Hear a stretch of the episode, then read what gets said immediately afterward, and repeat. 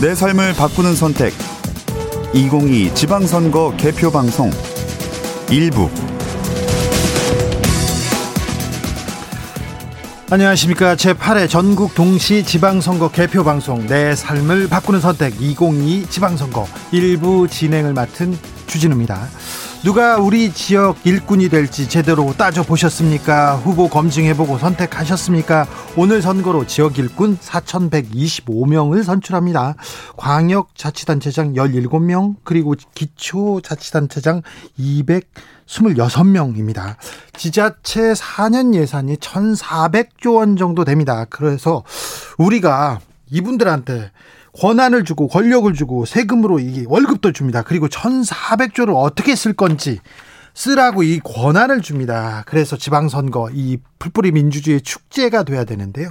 일꾼들 잘 뽑고 계시죠. 모두 참여하셨죠. 투표하셨죠. 아직 투표 못한 분들 바로 지금 투표장으로 달려가십시오. 일반 유권자들은 잠시 후 6시까지, 오후 6시까지 투표할 수 있고요. 코로나19 확진자 그리고 격리자는 6시 30분부터 7시 30분까지 투표할 수 있습니다.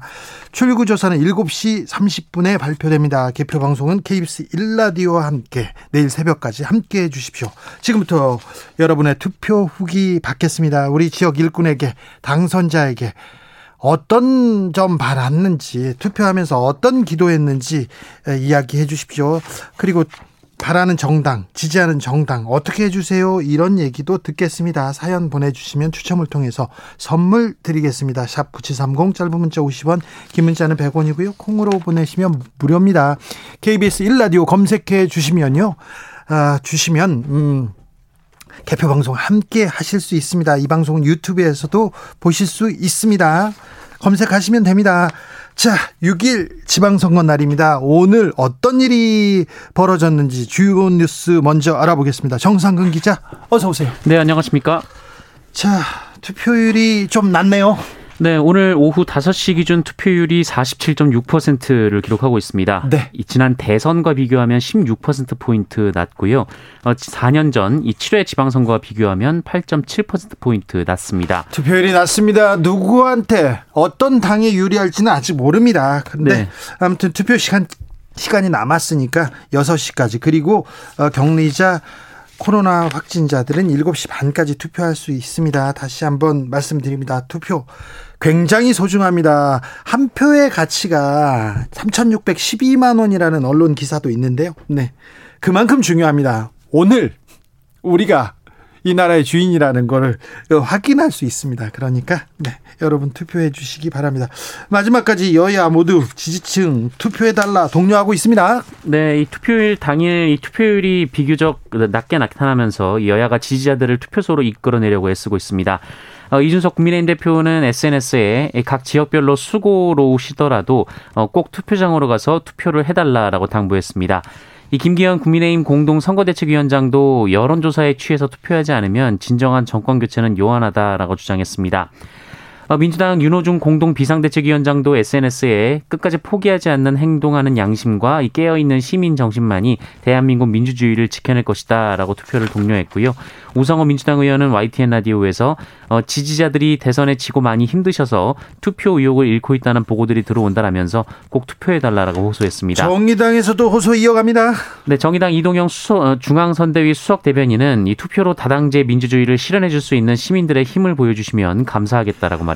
어, 오늘은 선거운동을 할 수는 없습니다만 그래도 어, 격전지 후보들 가만히 있지 않았습니다. 경기도지사 후보들 마지막 일정 어떻게 보냈나요? 네, 어제 같은 경우 특이하게도 이 두 후보 모두 눈물을 보였습니다.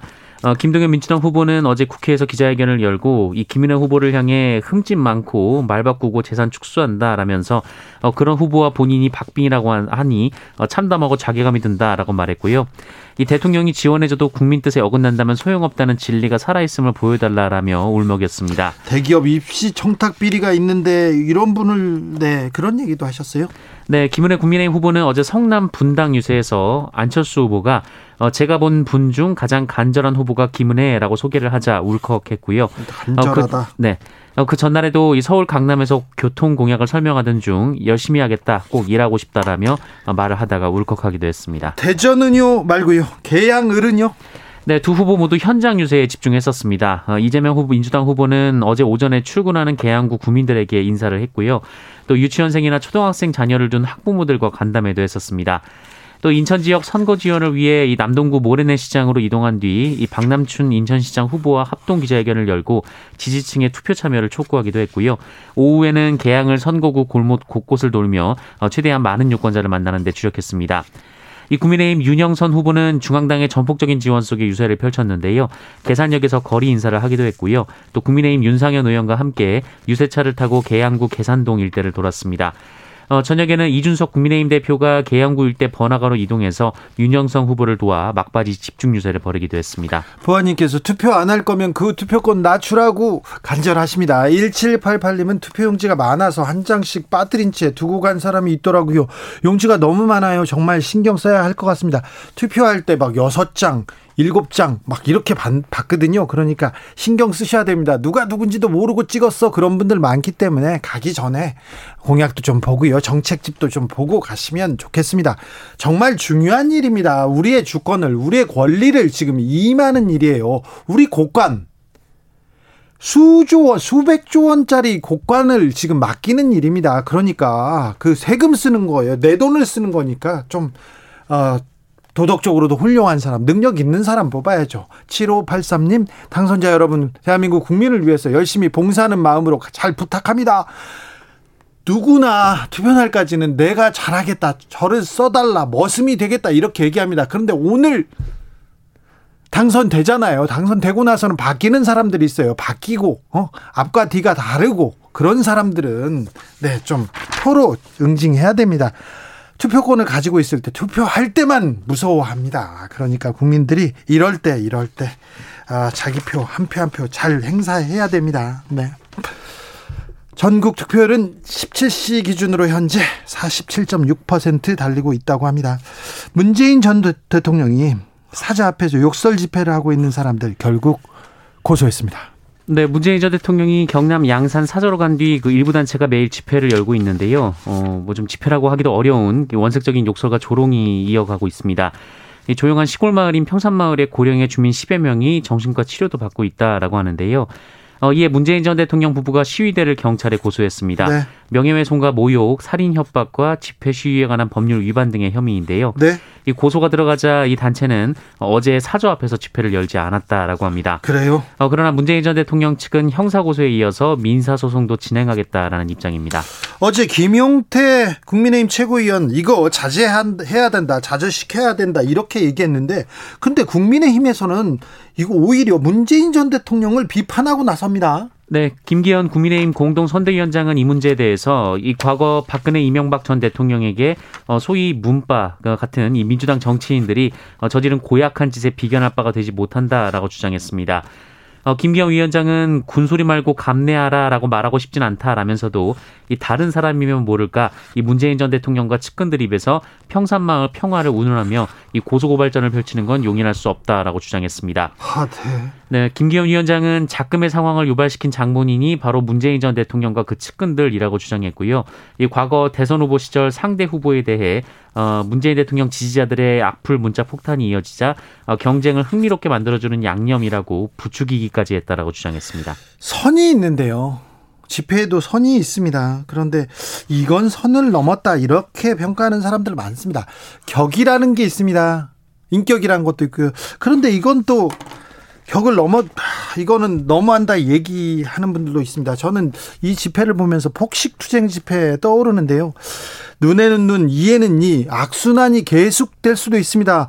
갈등의 고리를 끊어야 하는 거는 정치인의 책무이기도 한데 김기현 공동선대위원장 국민의힘에서 이 갈등을 부추기고 있습니다. 네. 어떻게 보실지. 네. 이해가 좀 안 된다. 이런 의견들이 많습니다. 네. 밀양 산불은 어떻게 됐습니까? 네, 어제 오전 9시 25분쯤 경남 밀양시 부북면 추나리 일대에 발생한 산불은 아직도 주불 진화가 완료되지 않았습니다. 원래 어제 밤까지 진화를 완료할 계획이었습니다만 어제 낮 한때 초속 11m의 강풍이 불면서 아, 정말 쉽지 않았는데요.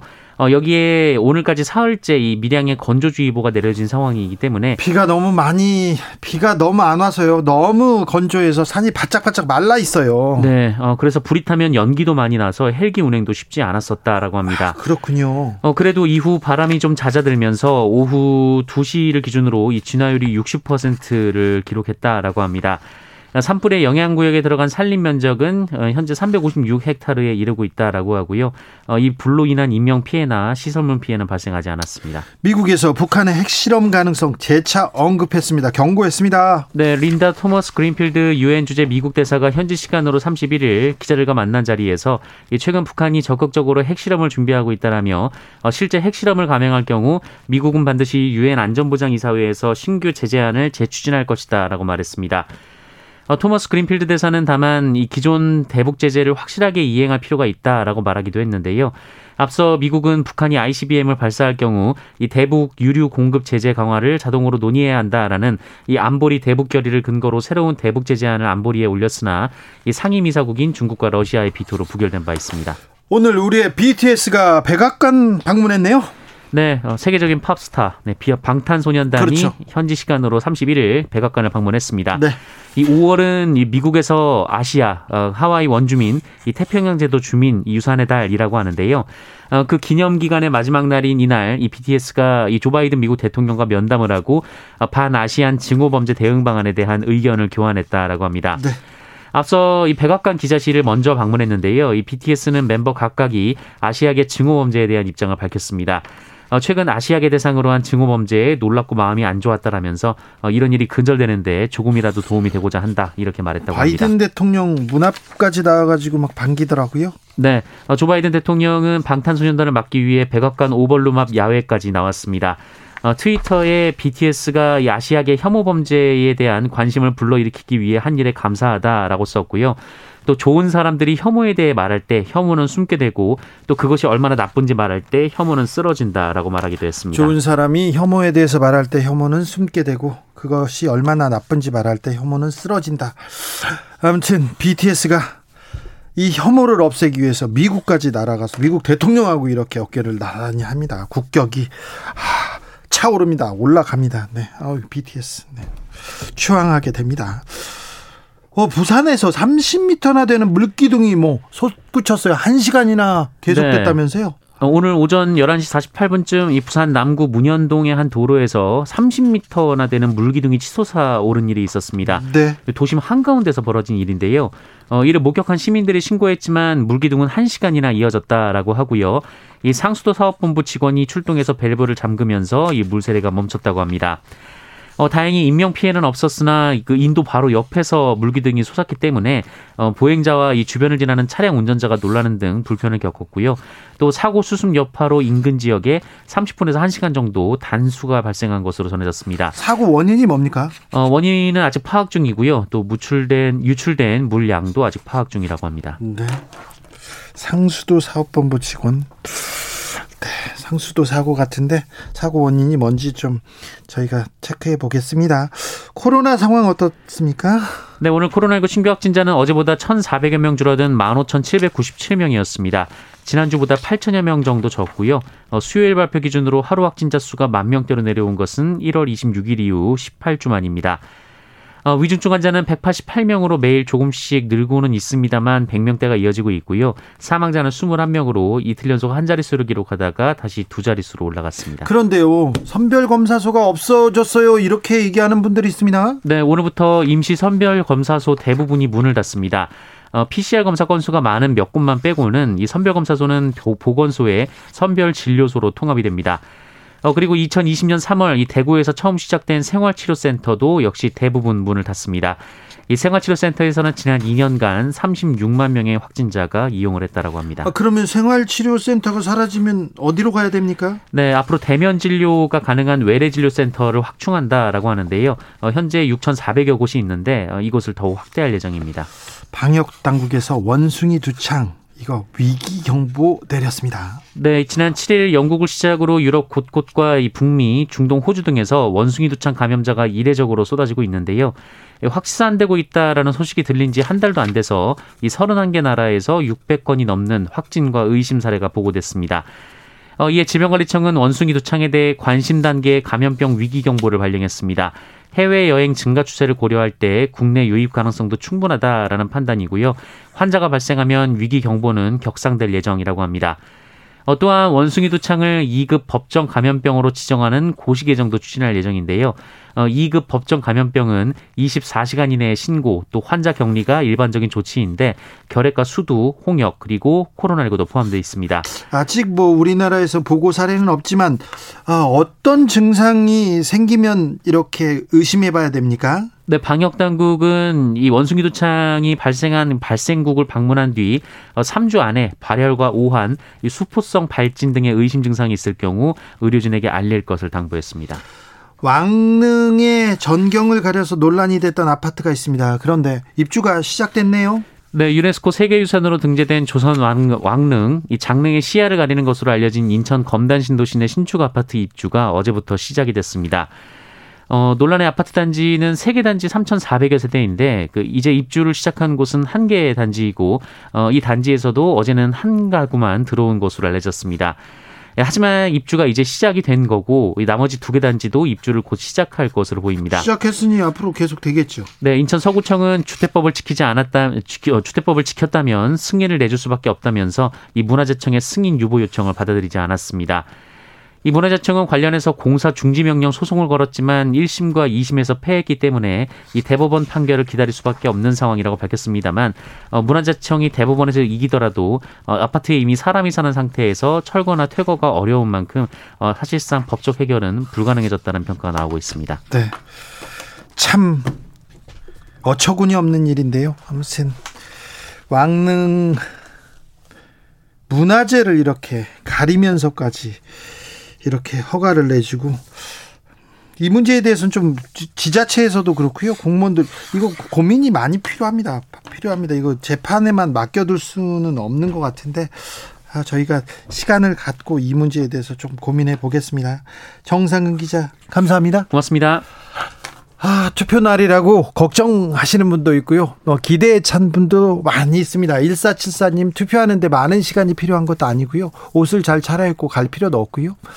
어, 편하게 모자 쓰고 슬리퍼 신고 가도 누가 나무라는 사람 없습니다. 안 씻고 투표하러 가도 됩니다. 투표 안 하셨다면 지금 빨리 달려가십시오. 1474님은 중앙선거관리위원회에서 나오신 것 같은데 중요한 지적해 주셨습니다. 잘하셨어요. 0358님 새벽에 배달하는 남편이요. 강북구 수유동에서 지금 투표하러 갑니다. 이렇게 얘기하시고요.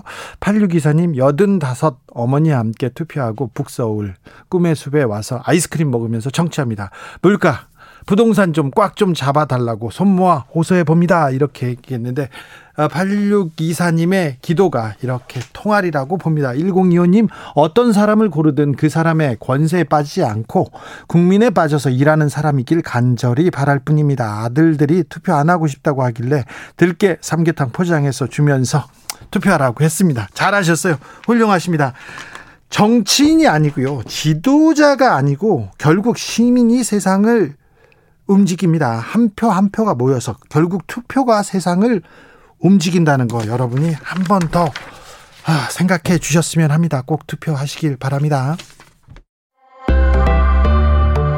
저는 나는 나는 평등을 위해 주거 안정을 위해 안전한 사회를 위해 우리 동네를 위해 투표합니다. 투표합니다.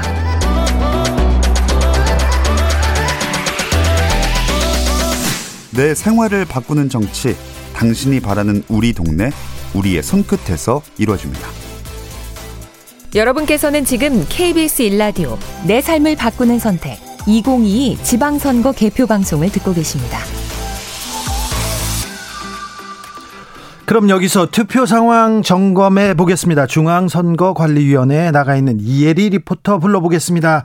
이혜리 리포터. 네, 저는 지금 경기도 과천시에 위치한 중앙선거관리위원회 2층 기자실에 나와 있습니다.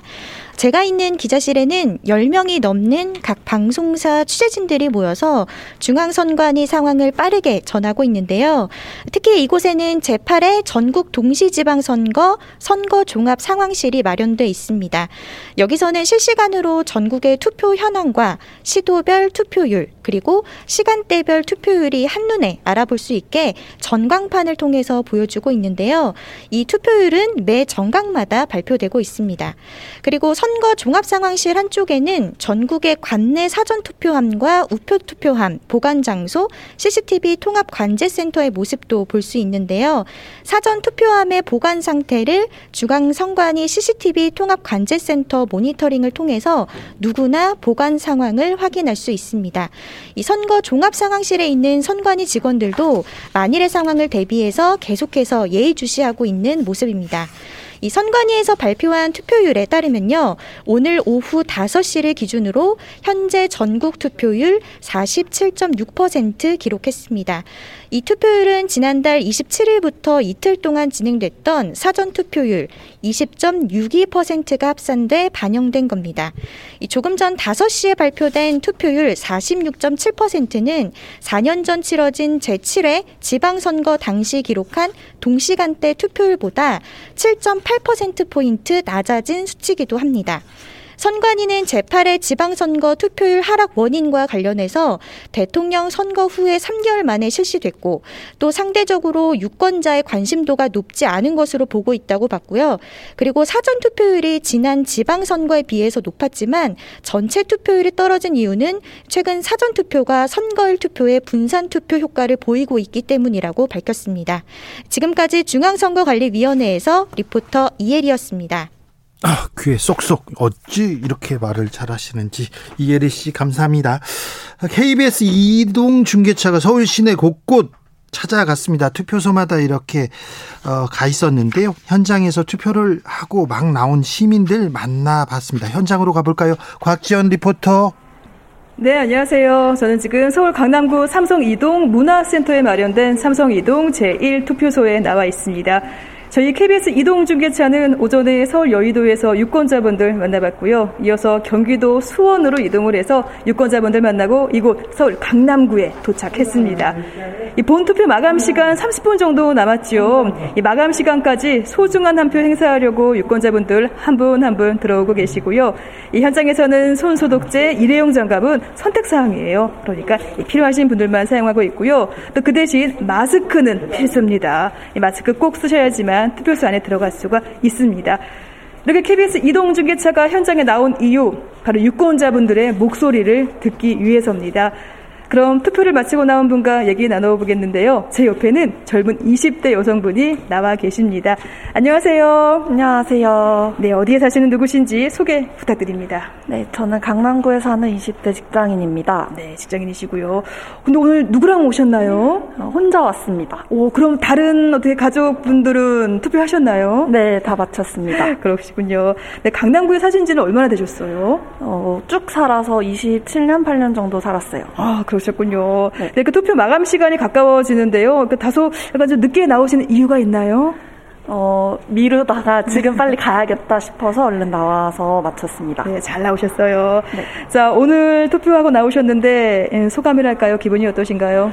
어, 뭔가 후련하기도 하고 어떤 음. 분이 되실까 기대도 됩니다. 아, 그렇죠. 자, 오늘 안에서 투표용지 몇 장 받으셨나요? 총 7장 받았습니다. 어, 사실 많아요. 네. 많아서 자, 헷갈리거나 투표하시는데 어려움은 없으셨나요? 어, 살짝 헷갈리기도 하고 당이 안 적혀 있고 이름만 적혀 있는 교육관 음, 분들도 네. 계셔서 음. 조금 헷갈렸지만 그래도 잘 마친 것 같습니다. 네, 잘하셨습니다. 네, 오시기 전에 집에 발송된 선거 공보물 꽤 네. 두꺼웠는데 어떻게 네. 보고 나오셨나요? 네, 두껍기도 해서 저는 사실 음. 온라인으로 확인했어요. 아, 역시 젊으시네요. 네. SNS로 확인하셨군요. 네. 그럼 이렇게 투표하실 때 후보 선택 기준은 어떠신가요? 어, 뭔가 지금까지 어떤 음. 일 해오셨는지도 보고 어떤 계획을 하고 계시는지 집중적으로 봤습니다. 그러셨군요. 네. 자, 누가 뽑힐지는 알 수는 없지만은 우리 네. 당선될 당선자에게 좀 우리 지역 위해서 좀 이렇게 역할 해주기 바란다. 당부의 말씀 부탁드립니다. 어, 어떤 분이 되시더라도 진짜 강남 사람들이 어떤 걸 원하는지 귀 기울이시고 말씀하신 것들을 꼭 지켜주셨으면 좋겠다는 생각입니다. 맞아요. 약속은 꼭 지켜야 되겠죠.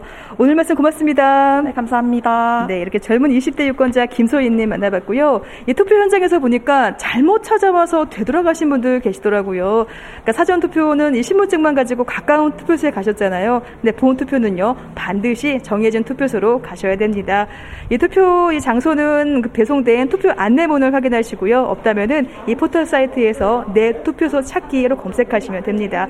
이 코로나19 확진자분들은 이 투표 시간 오후 6시 30분부터 오후 7시 30분까지 1시간이에요. 그러니까 일반, 일반 유권자들이 오후 6시까지 투표를 마치고 모두 나가신 후에 그 자리에서 같은 투표소에서 동일한 방법으로 투표하시면 됩니다.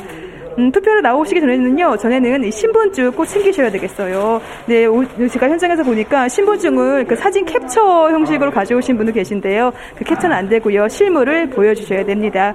6시 30분부터 투표하실 확진자 유권자 분들은요, 신분증 외에 꼭 챙겨야 할 게 있습니다. 바로 확진자 투표 안내 문자, 또 성명에 기재된 PCR 신속 항원 검사 양성 통지 문자를 선거관리원에게 반드시 보여주셔야 됩니다. 그리고 또 투표소 안에서는 마스크 쓰셔야 되기 때문에요. 마스크 꼭 챙기시기 바랍니다. 본 투표하실 분들, 일반 유권자분들 서두르셔야겠습니다. 지금까지 서울 강남구 삼성 이동 문화센터에 마련된 삼성 이동 제1 투표소에서 전해드렸습니다. 생생한 현장 소식 곽지연 리포터와 들어봤습니다. 오늘 인터뷰 하신 분, 어우, 너무 떡소리 나게 해주신 분한테는 2만원 상당의 치킨 쿠폰 드리겠습니다.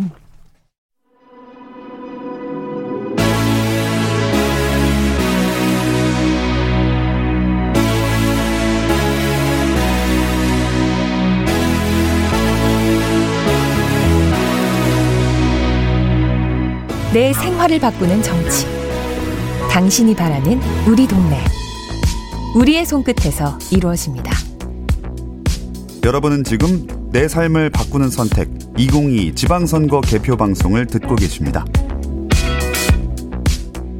내 삶을 바꾸는 선택 2022 지방선거 일부 함께하고 계십니다. 지금부터는 본격적으로 각 지역 출마한 후보들 어떻게 결과가 될 것인지 관전 포인트는 무엇인지 종합적으로 짚어봅니다. 이강윤 한국사회 여론연구소 소장 어서 오세요. 안녕하세요. 엄경영 시대정신연구소 소장 어서 오십시오. 네 안녕하세요. 양 소장 이 소장 엄 소장과 함께 지방선거 들여다 보겠습니다. 투표율이 상당히 낮습니다. 예, 겨우 5자를 그릴 수 있을까 싶네요. 뭐 50점 몇? 아무튼 현격히 낮아졌습니다. 지난 직 전 지방선거인 2018년 60.2%에 비하면 한 10%포인트가량 내려가지 않을까 싶은데. 예상했지만 예상보다 더 많이 내려갔죠, 소장님? 네, 그렇습니다. 아, 아마도 투표율 저하는 2030이 주요 원인이다. 이렇게 볼 수 있을 것 같은데요. 2030은 이미 투표율 저하가 예고되어 있었다. 네. 이렇게 볼 수 있는데 작년 4.7 재보궐 때도 40% 어, 중후반에 머물렀습니다. 서울시장 예. 기준으로. 그리고 이제 이번 3구 대선 때도 60%대 어, 머물렀거든요. 네. 그럼 직전 대선에 비해서 10%포인트 어, 이상 낮았다. 네. 그런데 이제 젊은 층 2030은 진보를 심판할 때 투표를 안 하는 경향이 있습니다. 대표적으로 2007년 대선 들 수 있는데요. 당시에 이명박 대통령이 500만 표 차로 이겼는데 젊은 층이 3, 40%대 투표율을 기록했기 때문입니다. 네.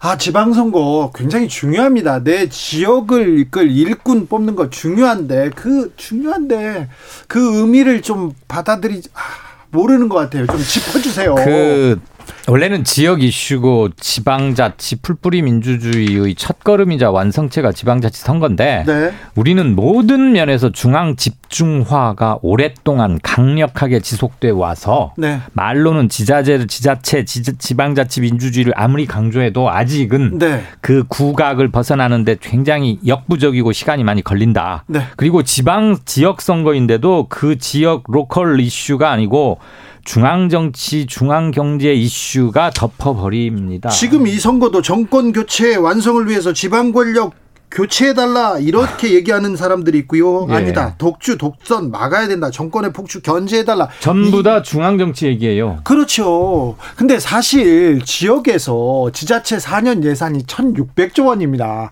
저희가 1,600조 원짜리 통장을 맡겨놓고 이거 어떻게 써주세요. 어, 그쓸 사람을 뽑는 거 아닙니까? 그렇죠. 국간직이 뽑는 건데 그거 중요한데 내 삶에 바로 지금 직결되는데 이걸 생각을 안 하는 것 같아요. 그렇습니다. 그러니까 선거는 사실은 민주주의의 실현 수단이기도 하고 예. 또 참여 민주주의의 유력한 방법이죠. 그래서 어, 지방선거 같은 경우에는 우리 삶과 직결된 선출직을 네. 한꺼번에 뽑는 선거이지 않습니까? 네. 아, 그래서 이제 투표 참여를 통해서 네.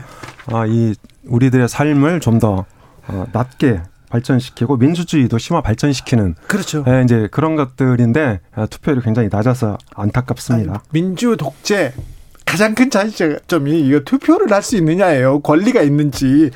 투표로 세상을 바꾸는 건데. 예. 중앙 정부로부터 지방 정부로의 권한 이양이 말로만 그럴 게 아니라 정말 실질적으로 많이 좀 더 이루어져야겠다. 예. 옛날에 내무부 시절에 교부금 나눠주면서 줄 세워주고 중앙에 잘 보여야지 내 고향 한 푼 더 가져온 것 가지고 또 지방에서 생색내고 이러면 못 벗어납니다. 네. 또 하나는 아까 그게 국민의힘 이슈죠? 그 확실한 정권 교체 해달라고? 네. 그 지난 3월 9일 대선 때 이미 정권 교체했거든요. 그 네. 효용이 다 한 슬로건이에요. 그런데도 또 하는 거거든요. 또 뭐 문재인 정권을 심판해 달라는 얘기를 이번 선거에도 또 하더라고요. 그 이번 선거와 직접적 관련성 별로 없고요. 지나갔는데도. 예, 그만큼 지, 이번 지방 선거는 이슈가 없는 선거입니다. 양 당이 하고 있는 얘기가 그러니까 정치적 공감 욕구가 떨어지고 표현 욕구도 떨어지고 투표 요인도 낮아지기 때문에 투표율이 더 이렇게 떨어진 거예요. 그런데 지방선거 능력, 인물 중요하거든요. 어떤 사람이 이 지역을 책임질지. 자, 본격적으로 지역으로 한번 가보겠습니다. 단연 최고의 격전지는 경기도입니다. 경기도 지사 후보들 표정 오늘 어땠습니까? 엄 소장님. 네, 김은혜 후보가 다소 어, 이 막판에 불거졌죠. 재산 16억 누락한 게. 네. 네 그것 때문에 조금 어, 이 주춤한 모양새이긴 한데요. 어, 초반에는 김동연 후보가 앞서갔었어요, 상당히. 그런데 이제 어이 민주 그러니까 여당에서 경선하고 나서 네. 어 유승민 후보를 꺾고 나서 김은혜 후보가 상당히 상승세를 타기 시작을 했죠. 예, 그리고 이제 어 김은혜 후보는 여성이라는 장점도 있고 어 반면에 예, 김동연 후보는 처음에는 상당히 예, 약진했으나 이 경기도 지역에 지문미 정서가 있어요. 그러니까 이재명 후보 지켜주지 못해서 네. 미안하다.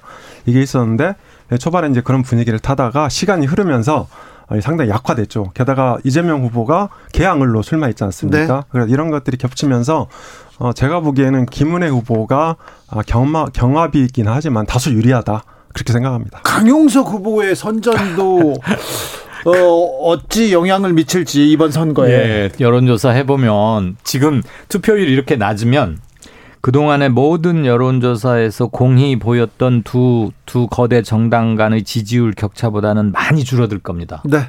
실제 까보면, 표 네. 까보면. 그런데 강용석 무소속 후보가 적게는 3.5%에서 많게는 한 6%를 넘기기도 했어요. 뭐 본인의 소망과는 달리 10%뭐 그건 힘들 것이고 오, 김은혜 후보로서는 강과 단일화를 했을 때 플러스 알파 요인과 마이너스 요인을 다 따져보고 아 굳이 안 합쳐도 되겠다 이래서 저기 한 것 같은데 초박빙으로 가면은 그 표도 아쉬워하기는 할 수 있을 겁니다. 게다가 마지막에 터진 김저 재산 누락건은 이거 법원에서 굉장히 엄하고 중하게 다스리는 사안이거든요. 네. 이거 당선되고 나서도 문제가 될 것이고 그런데 너무 늦게 터져가지고 이 뉴스가 전달되는 과정에 시간은 좀 필요해요. 그리고 네. 이미 할 거 없고 경기도는 이렇게 정리하고 싶습니다. 윤석열의 점증하는 흡인력 대 이재명의 티켓 파워와 김동연의 인물론이 결합된 것 누가 더 앞설 것이냐.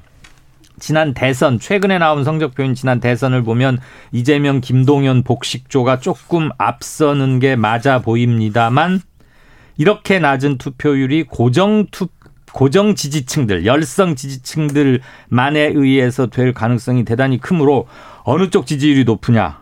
네.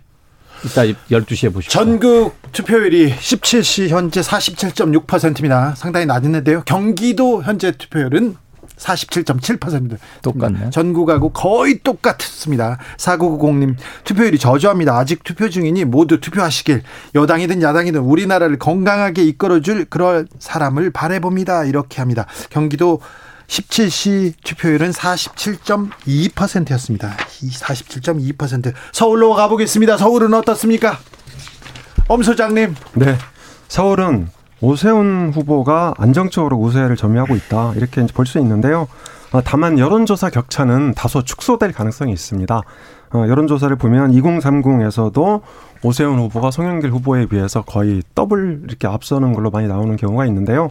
어, 실제 대선에서도 2030 득표율 차이는 여야가 거의 차이가 없었습니다. 그래서 어, 이 오세훈 후보는 4.7 재보궐 때 어, 작년이죠. 박영선 후보의 18%포인트 정도 이겼거든요. 네. 근데 어, 이 대선에서는 어, 윤석열 후보가 4%대, 예, 4%대, 네. 예, 4%대를 이겼죠. 그래서 제가 보기에는 이 4%대와 18%포인트 그 차이, 그 중간쯤에서 어, 결론이 날 것 같다, 음. 이렇게 봅니다. 이강일 소장제 생각에는 한 자릿수 이내로 들어오지 않을까 격차가 오세훈 후보가 이길 거라고 보는 게 훨씬 많을 것 같습니다. 뒤집기는 좀 역부족인 것 같은데. 그런데요. 네. 오세훈 후보는요. 여론조사의 트라우마? 여론조사의 왕자 같은 그런 여론조사는 항상 앞서 달립니다. 막 뭐 20% 앞서 달리다가도 막판에 이렇게 두 여성한테 잡혔죠. 한명숙 고민정. 그리고 저 정세균 후보한테 아, 그, 그, 그 네, 정세균에서 네, 네, 네, 그랬습니다. 세 번 그랬군요. 그렇기 번. 때문에 네, 그렇기 때문에 좀 끝까지 지켜봐야 될것 네, 같습니다. 지켜봐야 되는데 아무튼 네. 여론조사 격차보다는 크게 줄어들 것으로 보입니다. 네, 크게 줄어들 결, 것이다. 네. 투표율이 이렇게 낮으면 어차피 또 결집 투표 양상으로 갈 수밖에 없습니다. 그렇습니다. 투표율이 낮다. 지지층 어차피 투표율이 낮기 때문에 지지층 결집이 가장 중요하다. 민주당도 국민의힘도 계속 외쳤는데 이 투표 낮은 투표율은 누구한테 영향을 미칠지 그것도 관전 포인트입니다. 네. 인천으로 갑니다. 인천. 인천 예. 뜨거워졌는데요. 인천이요. 인천은 어떻습니까, 이 소장님? 우선 박남춘 현역 시장과 국민의힘 유정복 후보는 두 번째 리턴, 리턴 매치입니다. 4년 전에 한번 했는데 그땐 박 시장이 이겼고요. 네. 저희는 여기 경합지로 분류합니다. 방송 3사 여론조사 마지막 공표금지 들어가기 직전에 마지막 여론조사 보면 국민의힘 유정복 39.9, 민주당 박남춘 35.8 그러니까 40대 한 36, 4% 포인트 차. 이 정도면 오차범위 중간쯤에 걸려 있습니다. 오차범위 내에 있으면 누가 우세하다고 말할 수 없습니다. 뭐 없습니다. 해서도 안 되는 겁니다. 원칙은. 네. 그동안은 유정복 후보가 조금씩 앞, 반발짝이라도 앞서는 거 아니냐 그런 견해가 많았는데 네. 이재명의 매기 효과에서도 가장 많이 기대하는 데가 또 인천 아닙니까? 그렇죠. 계양을이 인천에 속해 있기도 하고 네. 그래서 인천도 자주 왔다 갔다 했어요. 오 저희는 여기 끝까지 경합 지역으로 분류하고 있습니다. 네. 민주당도 그러합니다. 경기와 인천을 한 정당이 다 가져가면 그 정당이 두말할 필요 없이 대승이고요. 압승이죠. 하나씩 나눠 가지면 경기를 가져가는 쪽이 좀 더 많이 이겼다고 봐야 할 것이고 이번 선거는 그렇습니다. 경기를 누가 가져가느냐에 따라서 선거의 승패가 좌우된다고 볼 수도 예, 있습니다. 두 정당이 뭐 10대 7이냐 몇대 몇이냐 그거보다 경기 인천 그리고 대전 충청권 내 지역 중에서 하나쯤은 누가 가지냐 요 정도를 보면 될 것 같습니다. 네. 어, 제가 보기에 수도권 지금 세 군데 다 훑었는데요.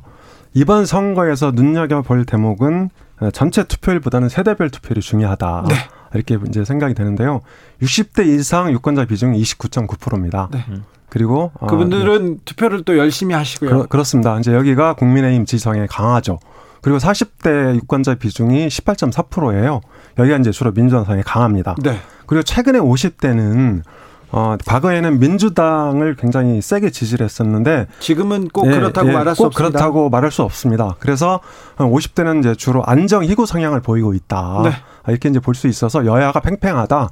이렇게 이렇게 볼 수 있습니다. 따라서 따라서 40대 대 60대 이상의 대결이다. 예. 어, 저는 이제 판세를 이렇게 보고 있습니다. 예. 중요한데요. 60대 이상이 뭐 30%쯤 치면 됩니다.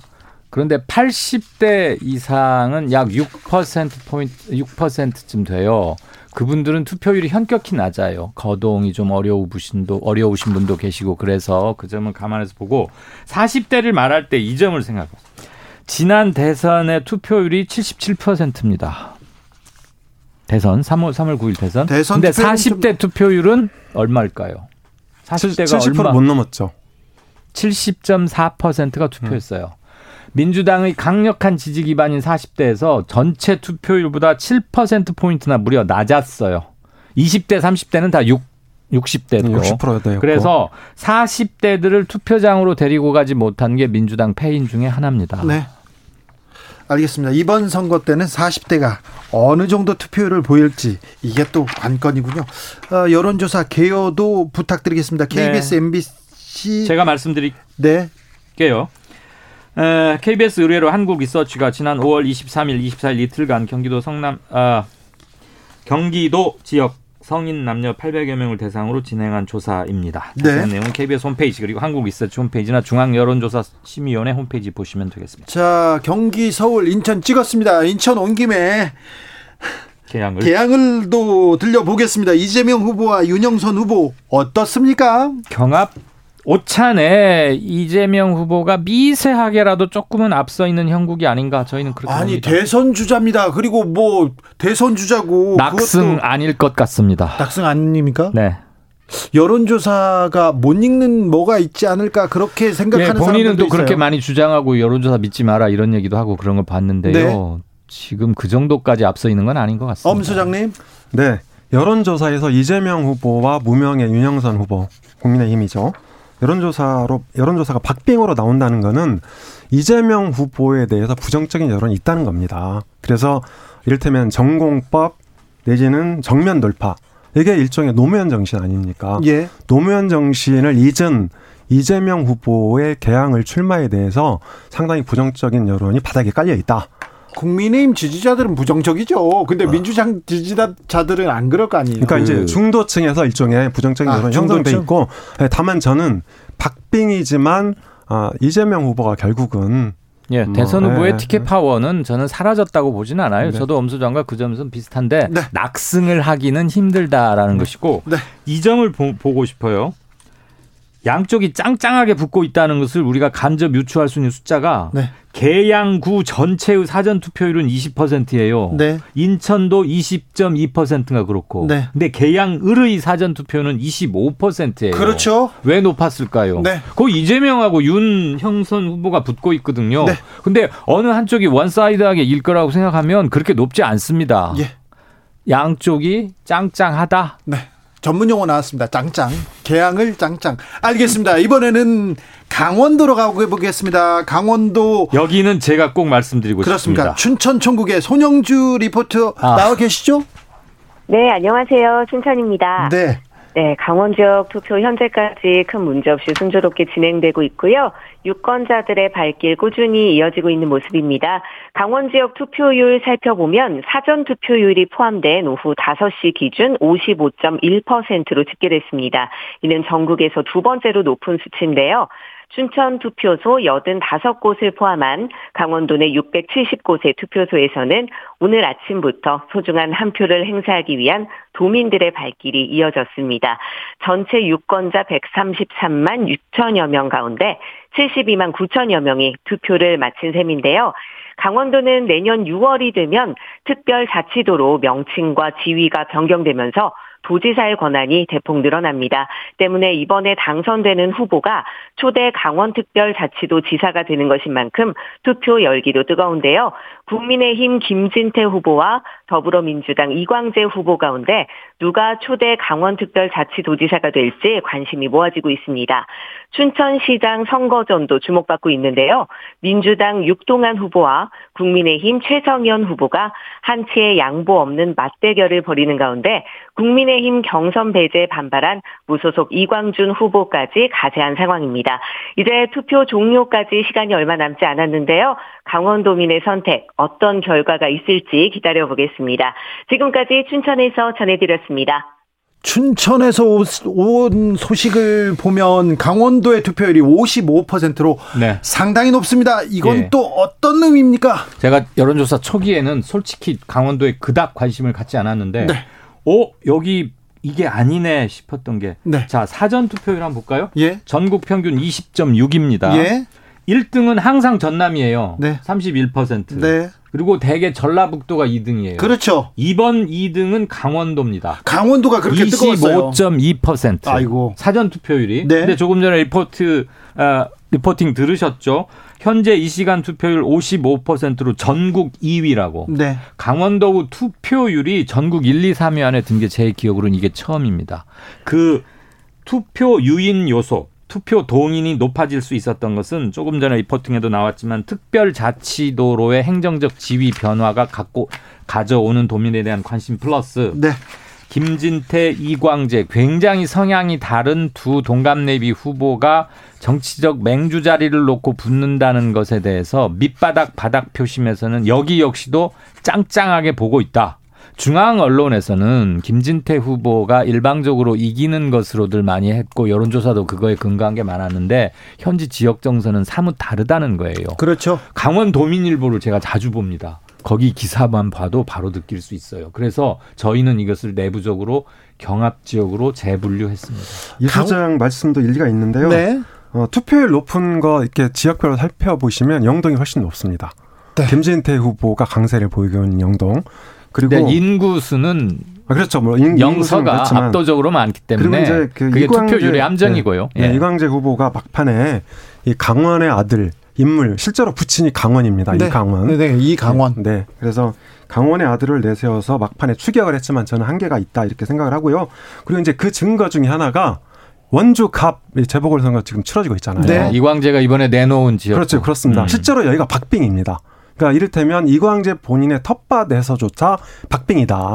그런데요, 강원, 강원도에 가보지 않습니까? 그러면 이광재 인물론이 굉장히 상당히 맞습니다. 이광재 강원의 아들도 뭐 이강원 씨 아들이라는 것도 중요하지만 강원 도지사 할 때 강원도에다 많은 일을 했다. 맞습니다. 그것은 맞는데 네. 그것은 맞지만 이 전반적인 강원도 흐름이 네. 그러니까 보수세가 강화되고 있다. 그리고 지난 대선에서도 18개 시군에서 모두 다 아, 윤석열 후보가 이겼어요. 네. 강원도는 그... 원래부터 보수색이 아주 강한 것이에요. 거기에서 민주당이 됐다는 게 대단히 이례적인 것이었지. 그런데 근데 이광재가 10년 전에 그걸 한번 했었다는 것이고 그 이후에 최문순, 이광재가 아, 뿌려놓은 시, 최문순이 삼선 삼선 연임을 계속했구나. 그러니까요. 그런데 음. 김진태 후보가 또 춘천에 가니까 제가 이렇게 또 춘천시장에 김진태 후보가 국회의원 선거 나왔을 때 중앙시장에 음. 이렇게 갔는데 여기는 오지 마라. 김진태 동네야 이렇게 얘기를 저한테 하더라고요. 그 김진태의 인물론도 또 만만치 않나 봅니다. 네, 그렇습니다. 아, 보수 쪽에서는 네, 보수 쪽에서는 나름대로 네. 용감한 사람으로 통합니다. 용감한 용감이요. 사람. 김진태 용감론까지 나왔습니다. 그리고 무식하게 돌진하는 점이 있거든요. 자 이광재 인물론과 아무튼 강원의 높은 투표율이 갖는 정치적 의미는 네. 이건 다시 한번 생각해 봐야 할 대목이에요. 자, 이번에는 부산으로 가보겠습니다. 부산 사직 실내 체육관으로 가보죠. 김미조 리포터. 네, 여기는 부산입니다. 네. 저는 네. 지금 부산 사직 실내체육관 개표소에 나와 있는데요. 여기에서는 7시 30분 투표 종료 후 개표를 시작하기 위한 준비로 매우 분주한 모습입니다. 우선 저희 부산에서는 오늘 오전 6시부터 918곳의 투표소에서 본투표가 진행되고 있습니다. 부산시장 선거에는 더불어민주당 변성환 후보와 또 국민의힘 박형준 후보, 정의당 김영진 후보가 경합을 벌이고 있고요. 교육감 선거는 하윤수 후보와 또 삼선에 도전하는 김석준 후보가 경쟁을 하고 있습니다. 그리고 특히 이번 선거에서는 지역 단체장 선거가 화제가 되고 있는데요. 대선에서 국민의힘 득표율이 60% 이상 나온 지역구 중에서 더불어민주당 현역 단체장이 재선에 도전하는 곳이 해운대구와 금정구인데요. 이 두 곳으로 이복이 집중 진행되고 있습니다. 지금 부산 지역의 실시간 투표율은 오후 5시 기준 45.7%입니다. 그리고 부산의 사전 투표율은 18.59%로 대구, 광주에 이어 전국에서 세 번째로 낮았습니다. 오늘 투표소를 찾은 부산 시민분들은 부산의 주요 현안 중에서 2030 부산 월드 엑스포 유치와 또 가덕 신공항 건립, 동서 균형 발전과 관련된 공약에 관심이 많았고요.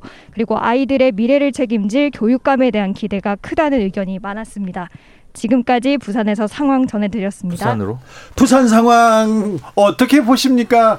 어젠가요 윤석열 대통령이 부산 가가지고 자갈치 시장 가서 막 낙지도 들고 막 그러더라고요.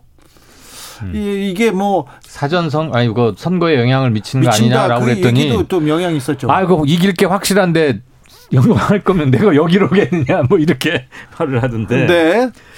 부산은 서울 비슷하게 재보선 저 저 저4.7 재보선이 언제였죠? 작년 재작년이었죠. 네. 2021년 그 영향권이 조금 가는 것 같아요. 그리고 뭐 워낙 척박한 땅 원래는 그렇지 않았는데 네. 원래는 김영삼 그 시절에 보면 그렇지 않았는데 그 이후로 삼당 야합 삼당 야합 이후로 네. 척박한 곳이 됐죠. 네. 이곳을 깨기가 좀 그렇고 김영준 후보나 김정길 후보 등은 40%를 넘나드는 굉장히 위협적인 득표율을 보인 적이 있습니다만 그 이후로는 조금 역부족인 상태입니다. 네, 오거돈 전 시장의 또 여파가 어, 크죠. 네, 여파가 있었어요. 국민의힘의 그 국민의힘이 좀 힘을 키워가는 그런 형상입니다. 그래서 하나 지금 이 지점에서 2018년 대선에 우리는 투표율이고 뭐고 가장 최근에 지방선거니까 많은 비교를 할 수밖에 없는데 네. 그 선거가 여러모로 이례적이었다는 것을 한번 생각해 볼 필요가 있어요. 우선 첫째, 촛불 정부가 시민이 정부를 수립해서 경영을 위탁했다고 저는 촛불 정부를 그렇게 개념 정의를 하는데 그 촛불 정부 출범한 지 1년 1개월 만에 치러진 게 2018년 지방선거입니다. 예. 그때 문재인 정부는 적폐청산이 막 시작돼서 정점을 향해 가고 있었고 초기에 적폐청산 수사는 국민들의 상당수로부터 전폭적인 지지를 받고 있었어요. 또 하나는 남북 관계가 대대적인 대탕트 화해 국면으로 가면서 고조됐습니다. 그래서 정치에 대한 효용감이 매우 극대화되던 시절이었고 문 대통령의 인기가 80%를 넘나든 때 치러졌던 2018년 대선이었고 그래서 심지어 부울경도 석권을 해버리고 서울에서는 24개 구청장을 다 휩쓸고 했고 투표율도 60%가 넘었습니다. 그 2018년 지방선거가 대단히 이례적이었다는 것을 감안하면서 네. 이번 선거를 보자. 이강윤 소장님께서 엄경영 소장 앞에서 경영을 지금 꺼내고 있어요. 자, 엄경영 갑니다. 네, 저는 조금 다르게 생각하는데요. 네. 자, 2018년 어, 지방선거를 앞두고 당시에 네. 자유한국당이죠. 자유한국당이 어떻게 했는지를 보면 됩니다. 네, 그때. 네, 홍준표 후보가 떨어지고 나서 선전했다고 했습니다. 네. 24% 얻었는데. 네. 왜냐하면 정당 지지율이 10%대 머물렀었거든요. 그래, 그때 선전한 거죠. 네, 홍준표 네, 후보 선전, 네, 선전했다고 했고 네. 그 패배 본인이 졌는데 네. 본인이 당대표 출마했습니다. 그렇죠. 그때 전당대회 때 무슨 얘기가 나온지 아십니까? 문재인 후보 탄핵, 문재인 대통령 탄핵하자. 예. 아, 이런 얘기가 나왔어요. 음. 그러니까 이렇게 퇴행을 거듭하다가 게다가 홍준표 후보 기억나시죠? 대구로 또 지역구로 옮겼단 말이에요. 네. 네. 이러다가 예, 이제 역대급 패배를 당한 거죠. 그런데 지금 지방선거는 민주당이 유사한 길을 가고 네. 있습니다. 자, 민주당 어떻게 했습니까? 0.73%포인트 차긴 하지만 현행 헌법과 선거제도 아래서 진 건진 겁니다. 네. 그런데 마치 이긴 것처럼 행동을 하고 자, 민주당 원, 윤호중 비대위원장 그다음에 박홍근 원내대표 네. 이재명 후보 7인방 중에 하나지 않습니까? 네. 게다가 이재명 후보도 개항 을해 출마했다. 자, 그러면 그때 자유한국당이 갔던 길이랑 지금 민주당이 가는 길이랑 비슷하다. 저는 이렇게 생각을 합니다. 네. 알겠습니다. 나하고 어디가 다른지 잘 모르겠는데. 어, 그렇습니까? 네. 두 소장님, 네, 잠시만 계시고요. 예. 여기서 잠시 전국 시도 현재 투표율 좀 알아보고 가겠습니다. 정다은 아나운서가 나와 계십니다. 아나운서.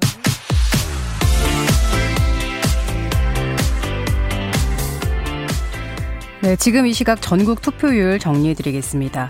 오전 6시부터 오후 5시까지 전국 투표율은 49.5%로 나타났습니다.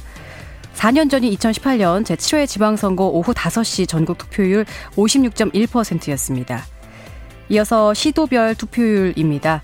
서울 51.3%, 경기 49%, 인천 48%, 부산 47.5%, 경남 52.4%, 울산 50.8%, 대구 41.6%, 경북 51.8%, 광주 36.2%, 전남 57.6%, 전북 47.2%, 대전 48%, 세종 50.3%, 충남 48.9%, 충북 49.6%, 강원 57%, 제주 50.9%입니다.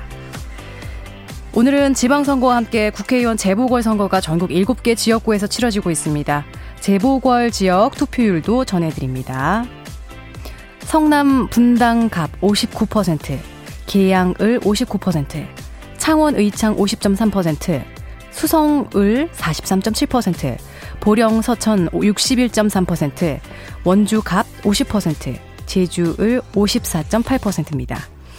지금까지 이 시각 전국 투표율 전해드렸습니다. 정다은 아나운서였습니다. 정다은 아나운서 감사합니다. 이강윤, 엄경영 두 소장과 함께 대담 이어가고 있습니다. 전국 지방선거 동시에 국회의원 재보궐선거 치러지고 있습니다. 전국에 일곱 곳에서 치러지고 있는데요. 계양, 인천 계양을 다녀왔는데 이번에는 경기 성남 분당갑으로 가봅니다. 김병관, 안철수, 안철수, 김병관 두 후보 어떻게 되고 있습니까? 엄경영 소장님. 네. 분당은 지난 3구 대선에서 윤석열 후보가 13%포인트 정도 분당 갑이죠. 네. 네. 이 정도 이긴 지역이라서 안정적으로 안철수 후보가 아, 우세를 이어가고 있고요. 예, 사실 안철수 후보 출마에 대해서는 이재명 후보 출마, 출마에 비해서 여론이 다소 긍정적입니다. 네. 예, 이제 이 단일화를 통해서 아, 이 대선에 도 열심히 뛰었고 그리고 어, 대선 승리에도 기여했다 이런 평가를 받고 있는 거죠. 예, 게다가 아, 인수위원장을 끝까지 마무리하면서 또 총리직도 고사하고 이런 이제 스토리들을 쌓아놨기 때문에. 근데 인수위원장을 끝까지 했다고는 하지만 중간에 들썩들썩 했잖아요. 아니 그리고 인수위장 끝까지 한 게 왜 칭찬 대상이 될지 나도 모르겠는데. 대변인을 하다가 김은혜 전 대변인은 절로 또 출마로 갔는데 그 부분에 대한 언론의 비판은 좀 적었다 이 네. 얘기는 네. 있습니다. 네. 그렇게 볼 수 있지만 소장한테 하는 얘기는 아니고요. 네. 어쨌든 소장님한테 뭐라고 하는 거 아니에요. 네. 같이 중립적으로 언론이, 볼때 네, 언론이 안철수 그래서. 후보에 대한 여론은 우호적이다. 네. 예, 예. 이렇게 볼수 예, 있다는 거죠. 자, 성남 그 성남에서 또 하나 재미있는 대목이 분당 왔으니까 성남 시장으로 한번 그렇죠. 가보겠습니다. 여기 이제 분당 갑을 얘기해 네. 주셨고 성남에 선거구가 4 개예요. 분당 갑을 수정구, 중원구. 그래서 국회의원을 4 명을 뽑는데 지난 3월 9일 치러진 대선에서 윤석열 후보와 이재명 후보의 성남시의 득표율 차이가 몇 표인 줄 아세요? 얼마나 됩니까? 74표. 75표. 아, 75표. 74대 75. 아, 아, 이 소장님들 75표 차이로 잠시, 이제 잠시만요. 소장님들 뭐 각본 써 오셨어요? 아니, 아니, 아닙니다. 제가 성남에 살고 있기 아, 때문에. 그래서요? 그래 나도 네. 성남인데. 아, 그래요? 어. 어, 이분들 심상치 않습니다. 자, 성남 분석은 여기가 제일 정확합니다. 이재명 후보가 윤석열 후보를 단 75표 차이로 이겼어요. 예. 율로는 0.01%. 네. 그러니까 이건 실질적으로 비겼다고 할 만한 건데. 근데 그 진짜 박빙이었네요. 그렇죠. 초, 초박빙. 분당 성남의 인구 분포가 분당 갑을 합친 게 53%쯤 돼요. 네. 나머지 두 개구가 50%가 안 돼요. 네. 근데 성남의 시장 흑역사를 보면 말죽거리 역사 같아. 네. 이대엽 그 영화 배우 출신 아니에요? 원래 예, 예, 영화 배우 있었죠. 출신인데 아무튼 주로 그쪽으로 해서 하다가 김병 어, 구로구청 사건의 그 유명한 김병 양. 김병량 양. 장도 양. 있었고 그러다가 이재명이 정치인 이재명으로 데뷔를 시킨 곳이 성남이에요. 네, 그렇죠. 근데 두번 하고 나서 이재명 성남시장 전에 어, 시장들은 공교롭게 다 감옥에 가고 영화 예. 주인공이 되기도 했습니다. 맞아요. 그 그그 사람들이 봤던 그 영화. 흑역사라고. 네네. 그러다가 이재명이 재선에 성공하고 그 뒤를 물려받은 게 은수미 현 시장인데 그렇죠. 임기 마지막에 재판소 불려다니고 지금 불미스러운 소문이 좀 많이 나 있어요. 그래서 요번엔 누가 붙느냐? 사선 의원 국힘 출신의 의사협회 회장을 했던 신상진, 씨. 네. 그리고 사선입니다. 네. 재경부 2차관을 했던 백욱환 씨. 인천 경제부시장도 했던 사람입니다. 네. 둘이 붙고 있는데 분위기는 국힘 쪽에 좀 기우는 것 같습니다. 네. 아, 이건 여론조사 결과고. 성남. 동네 민심도 전해주세요. 네, 동네 민심도 비슷합니다. 신상진 후보는 지명도가 일단 조금 네, 뭐. 지명도도 있고 또 이 중원, 그러니까 원도심이죠. 네. 원도심에서 어, 내일이 세 번이나 당선했습니다. 거기가 혹시 김태년 씨 그 김태년 옆 옆, 아, 옆입니다. 지금 네, 이번에는 네. 윤영찬 후보와 네, 윤영찬 맞습니다. 후보한테 네, 졌죠. 맞습니다. 그래서 음. 신상진 후보가 이 지역 지역에서 상당히 잘 알려져 있고요. 굉장히 이 사람이 열심히 뜹니다. 음. 그러니까 저도 어, 이 꼭대기 산 꼭대기에서 술 마시다가 예전에 이제 가끔 아는 사이인데 전화해서 아 여기 좀 오시오. 그럼 막 택시 타고 달려옵니다. 그 지역 정치, 지역 스킨십에 강한 그런 그렇습니다. 그런 네, 그런 그래서 정치인인데요. 이 구도 원도심에서도 상당한 지지 기반을 구축하고 있다. 이렇게 볼수 있죠. 3123님께서 엄 소장님, 이 소장님 토론 같은 투표 징계 흥미진진합니다. 두 분 토론 다른 시도 관심 없었는데 타 지역 찾아보면서 방송 듣습니다. 잠깐만 계세요. 저희가 성남 특화된 게 아니라 다른 지역엔 더 특화됐는데 네.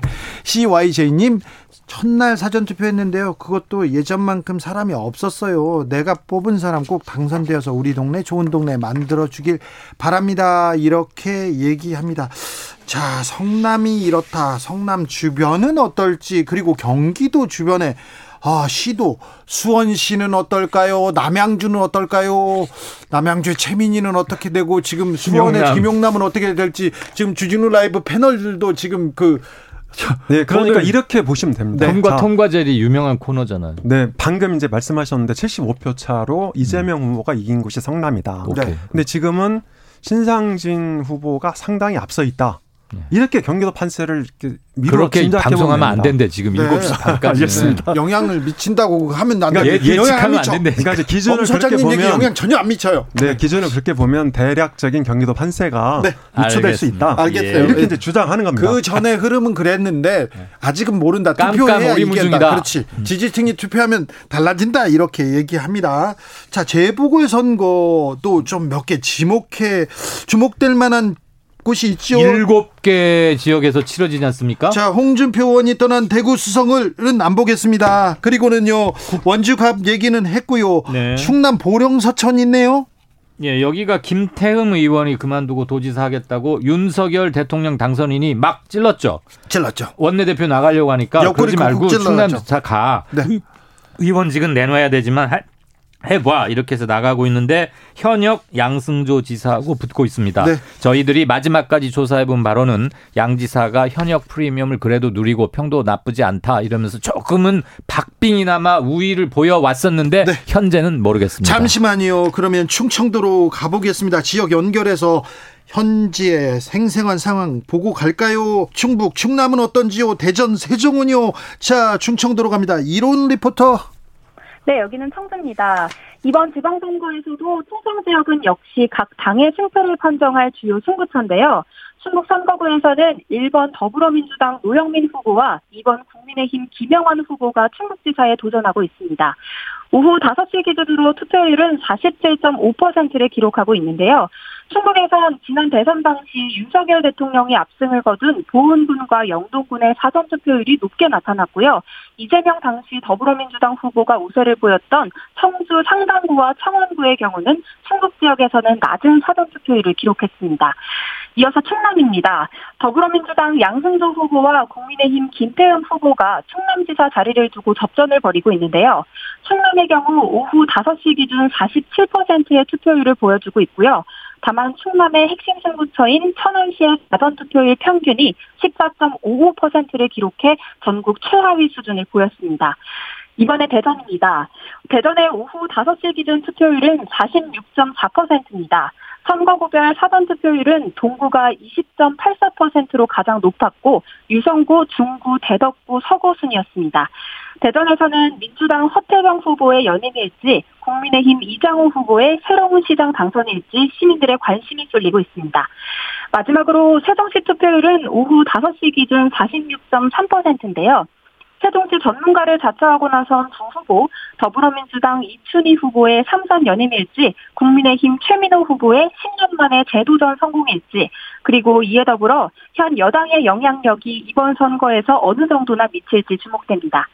충청권이 중도층의 민심을 반영했다는 점에서 또 선거 결과에 따라 향후 5년의 윤석열 정부의 국정 운영 기준점이 달라질 수 있다는 점에서 그 의미가 적지 않은데요. 이번에도 역시 대한민국 중도층의 표심을 대표하는 충청권을 주의 깊게 계속 지켜봐야 할 것 같습니다. 지금까지 청주에서 이로운이었습니다. 충청 민심은 어디에 있을까요? 자, 충북의 노영민, 김영환 그리고 충남은 양승조, 김태훈이 김태흠 의원이 어, 의원직을 놓고 가서 지금 붙고 있습니다. 대전은 허태정, 이장우 그리고 세종은 이춘희, 최민호. 아, 그 충청 어떻게 보십니까? 충청이 사형제잖아요. 네. 충남북 대전 세종인데 2012년 선거 이후로 민주당이 압도적 우위를 차지했었습니다. 예. 그리고 아시다시피 2018년 지방선거에서는 내석을 다 석권했고 네. 국회의원 선거에서도 성큼 앞섰죠. 네. 그런데 이번에는 국힘이 최소한 두 개 정도는 충청도 사형제 중에서 최소한 두 개 정도는 가져갈 수 있을 거라는 관측이 지배적인 것 같고요. 대선에서도 충청의 하나씩 나눠 가졌죠. 네. 네. 대전과 세종에서 이재명 후보는 세종에서 이겼고 윤석열 후보는 대전에서 이겼어요. 네. 어, 그리고 충북은 이시종 민주당 지사가 삼선을 하면서 아성처럼 구축했었고 초선이었던 양승조 지사도 대선까지 출마하면서 그래도 뭐 충청을 위해서 일을 많이 한다 이런 얘기를 좀 들었던 모양입니다. 현재로는 저희 그 깜깜이 들어오기 직전까지로는 충남의 양승조 민주당 후보는 조금 반발짝 앞서는 거 아닌가. 나머지는 혼전이다. 대전은 잘 모르겠다. 이렇게들 보고 있는 것으로 관측이 됩니다. 엄 소장님. 네. 악마는 디테일에 있다고 하지 않습니까? 예. 그래서 저는 여론조사가 충청도에서 박빙이긴 하지만 디테일을 살펴보면 아, 실제로 국민의힘이 다소 앞설 수도 있다. 이렇게 볼 수도 있다는 거죠. 네. 네, 그래서 그 디테일이 뭐냐면 일단 지방선거 성격을 물어보면요. 충청도에서 정권, 그러니까 국정 안정론이 상당히 높습니다. 그리고 두 번째로 정당 지지율도 충청도가 사실 속을 알 수 없는 이제 동네라고 하지 않습니까? 네. 하루 아침에도 여론조사 20%포인트 왔다 갔다 하거든요. 네. 그런데 이 정당 지지도도 최근에 보면 국민의힘이 상당히 앞서 있습니다. 그리고 마지막 지표 중에 하나인 윤 대통령 국정수행 평가 이것도 충청도 굉장히 높습니다. 그리고 말씀하신 대로 지난 대선 때 대전에서 3%포인트 윤석열 후보가 앞섰죠. 그리고 충북하고 충남은 각각 5%포인트, 6%포인트 이렇게 앞섰습니다. 예. 현재 세종이 7.7%포인트 민주당이 앞섰죠. 이재명 후보가. 거기가 접전이라면 충남 다른 곳은 실제 판별 분석을 해보면 네. 국민의힘이 더 유리하다. 이렇게 전 주장합니다. 그렇게 말을 하면 안 되는 거예요. 지금 7시 반까지는. 네. 아무튼 제가 주장하는 거니까 너무 헤이치 마시고. 자, 근데 아무튼 엄 소장님은 그렇게 냉정하게 냉정하게 지금 냉정하게 민주당의 절대 우위가 네. 굉장히 많이 흔들리고 있는 건 사실이다. 그렇죠. 네. 아, 그런데 인물 노영민 아, 충북지사 후보는 대통령 실장을 지냈습니다. 그래서 문재인 정부의 큰 그림을 그리던 분이십니다. 예. 그리고 양승조 충남 아, 더불어민주당 후보는 현직 지사고요. 그리고 김태흠 국민의힘 의원 출신의 국민의힘 충남지사 후보는 김진태 의원 못지않게 강성, 막말성 발언으로 유명했던 기억이 납니다. 하지만 지금 아무튼 여론조사나 그 흐름은 국민의힘이 조금 가져가고 있다. 흐름을 가져가고 있다고 봅니다. 그런데 충청 아무튼 친윤대 친문의 대결 어떤 결과가 나올지 한번 이 표심은 어디로 갈지. 경기도의 이제 어, 김동연, 김은혜가 윤석열, 이재명의 대리전이듯이 네. 노영민과 국민의힘 김영환 후보가 그렇죠. 충북지사를 놓고 다루는 것 역시도 문정부의 대리인과 윤 정부의 대리인이 붙었다. 그렇죠. 이렇게 말할 수도 있죠. 신문의 핵심 노영민 그리고 친윤의 핵심 김영환이라고 볼 수 있습니다. 김영환 이분은 워낙 왔다 갔다 한 게 많아가지고 2018년 지방선거에서 경기도지사로 김영환 후보가 나왔습니다. 그때 김영환 후보는 4.8% 득표를 했습니다. 아, 4.8%그 당시에는 네. 이재명 지사가 56.4%로 아, 당선했는데 김영환 후보는 4.8%였습니다. 그런데 이번에는 충북에서 충북에서 지사를 노리고 있습니다. 그런데, 현, 그런데 두 분이 자꾸 인물론을 강조하시는데 네. 선거는 어느 선거나 당시 선거를 관통하는 핵심 민심이 있습니다. 그리고 구도가 또 중요하다. 그렇습니다. 바람이 중요하다. 아, 이렇게. 민심이 거의 7, 80% 차지합니다. 지금은 제가 아까 말씀드렸다시피 네. 60대 이상이 집중적으로 요구하고 있는 국정 안정론에 기반해 있다. 그리고 그 다음에 이제 구도죠. 그리고 마지막으로 인물론인데 네. 인물론이 선거에서 승패에 영향을 미치는 것은 5% 이내입니다. 아 그렇습니까? 두 분은 이런 점을 염두에 두시고 이번 선거에 저는 사회자 진행자 이번 선거의 가장 큰 특징은 네. 윤석열 새정 암개 정부를 떠나서 새 정부가 출범한 지 불과 20일 만에 치러지는 선거다. 그래서 평가하거나 심판할 그 무엇이 있을래야 있을 수가 없다. 네. 이번에는 영남으로 가보겠습니다. 대구 총국의 안세진 리포터 나와 계십니까? 네, 대구와 경북, 경남과 울산 지역 실시간 투표 현황 전해드립니다. 오늘 오후 5시 기준 대구의 투표율은 39.8%, 경북은 50.1%입니다. 현재 일반 유권자 투표가 종료되고 잠시 후 6시 30분부터 7시 30분까지 1시간 동안 확진자 투표가 진행됩니다. 5월 27일과 28일 양일간 진행된 사전투표에서는 대구 14.8%, 경북 23.2%의 참여율을 보여줬는데요. 경북의 사전투표율은 전국 평균을 넘어섰지만 대구의 경우에는 전국에서 가장 낮은 참여율을 보였습니다. 경북의 특히 대구에는 국회의원 보궐선거가 열리는 지역구가 있는데요. 대구 수성을의 경우에는 1차 투표에서 국회의원 보궐선거 투표용지를 한 장 더 받게 됩니다. 확진자 투표에 참여하신 분들도 지역구의 투표용지 개수 잘 확인하셔야겠습니다. 이 밖에 경남과 울산 지역 투표율도 전해드립니다. 경남 지역 현재 투표율은 50.1%, 울산 지역 투표율은 48.7%입니다. 현재 전국 평균 투표율은 47.6%인데요. 대구의 경우 전국 평균보다 낮은 투표율을 보이고 있고 경북과 경남, 울산은 전국 평균보다 높은 투표율 기록하고 있습니다. 남은 1시간 동안 진행되는 확진자 투표에도 많이 참여하셔서 소중한 한 표 행사하시면 좋겠습니다. 지금까지 대구에서 안세진이었습니다. 전국 이 시간 투표율은 50.0%를 넘어섰습니다. 그러니까 50%를 지금 이제 넘어섰습니다. 음흠, 대구 자는 간신히 그리겠군요. 네. 대구, 경북, 경남, 울산은 어떻게 될 것 같습니까? 현직의 더불어민주당 송철호 시장이 국민의힘 김두겸 후보와 맞서 있습니다. 녹록치 않은 선거전을 치르고 있다라는 네. 게 현지 관측의 공통점인 것 같습니다. 네. 물론 현직 프리미엄은 기대하기 어렵다는 얘기가 깔려 있겠죠. 네.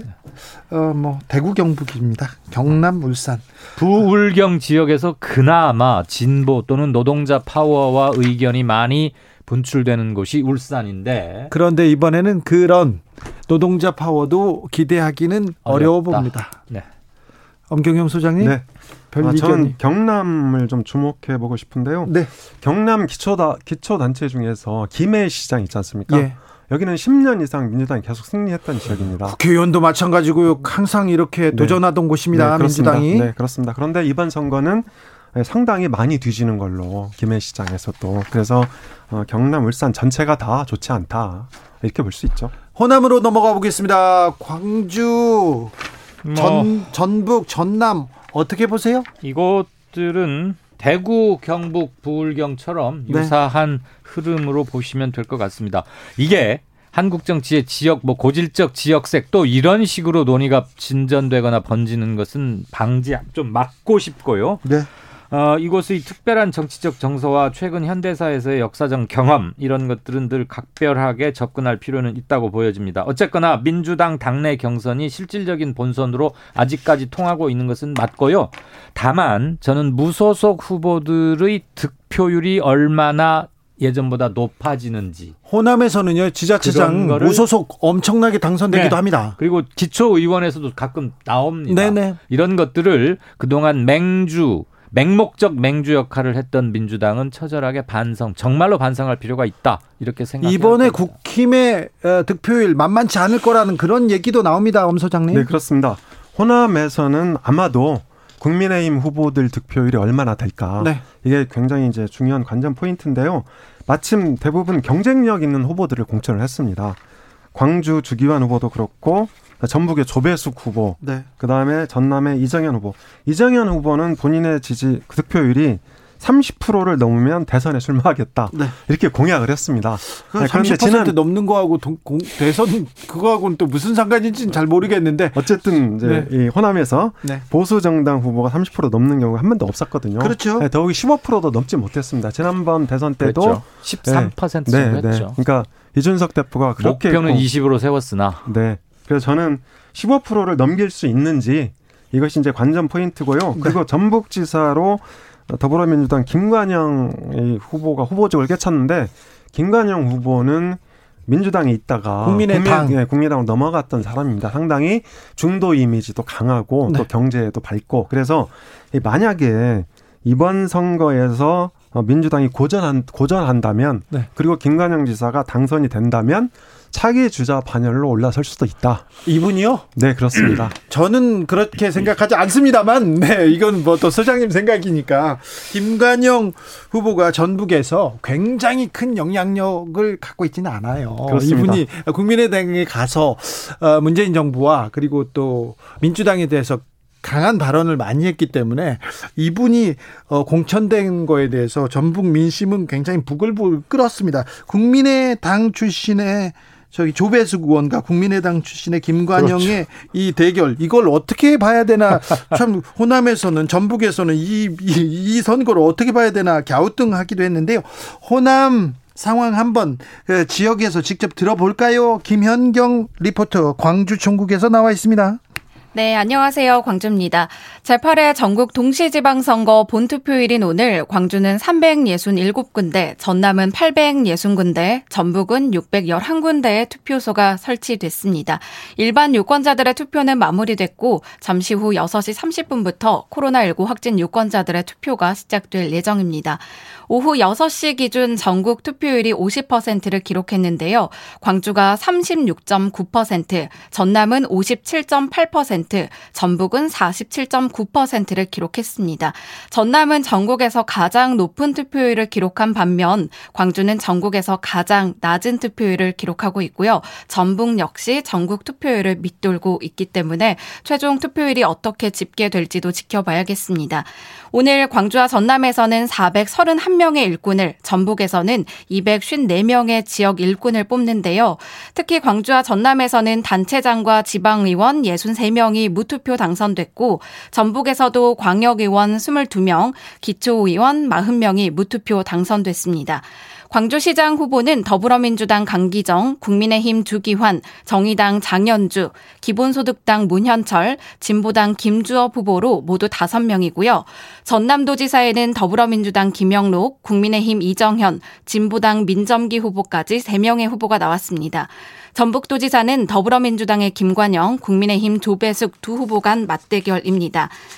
호남 지역은 오랜 민주당 텃밭 지역인데요. 이번 선거에서 현역 단체장이 민주당 내 공천에서 탈락한 뒤에 무소속으로 출마한 후보들이 상당히 많습니다.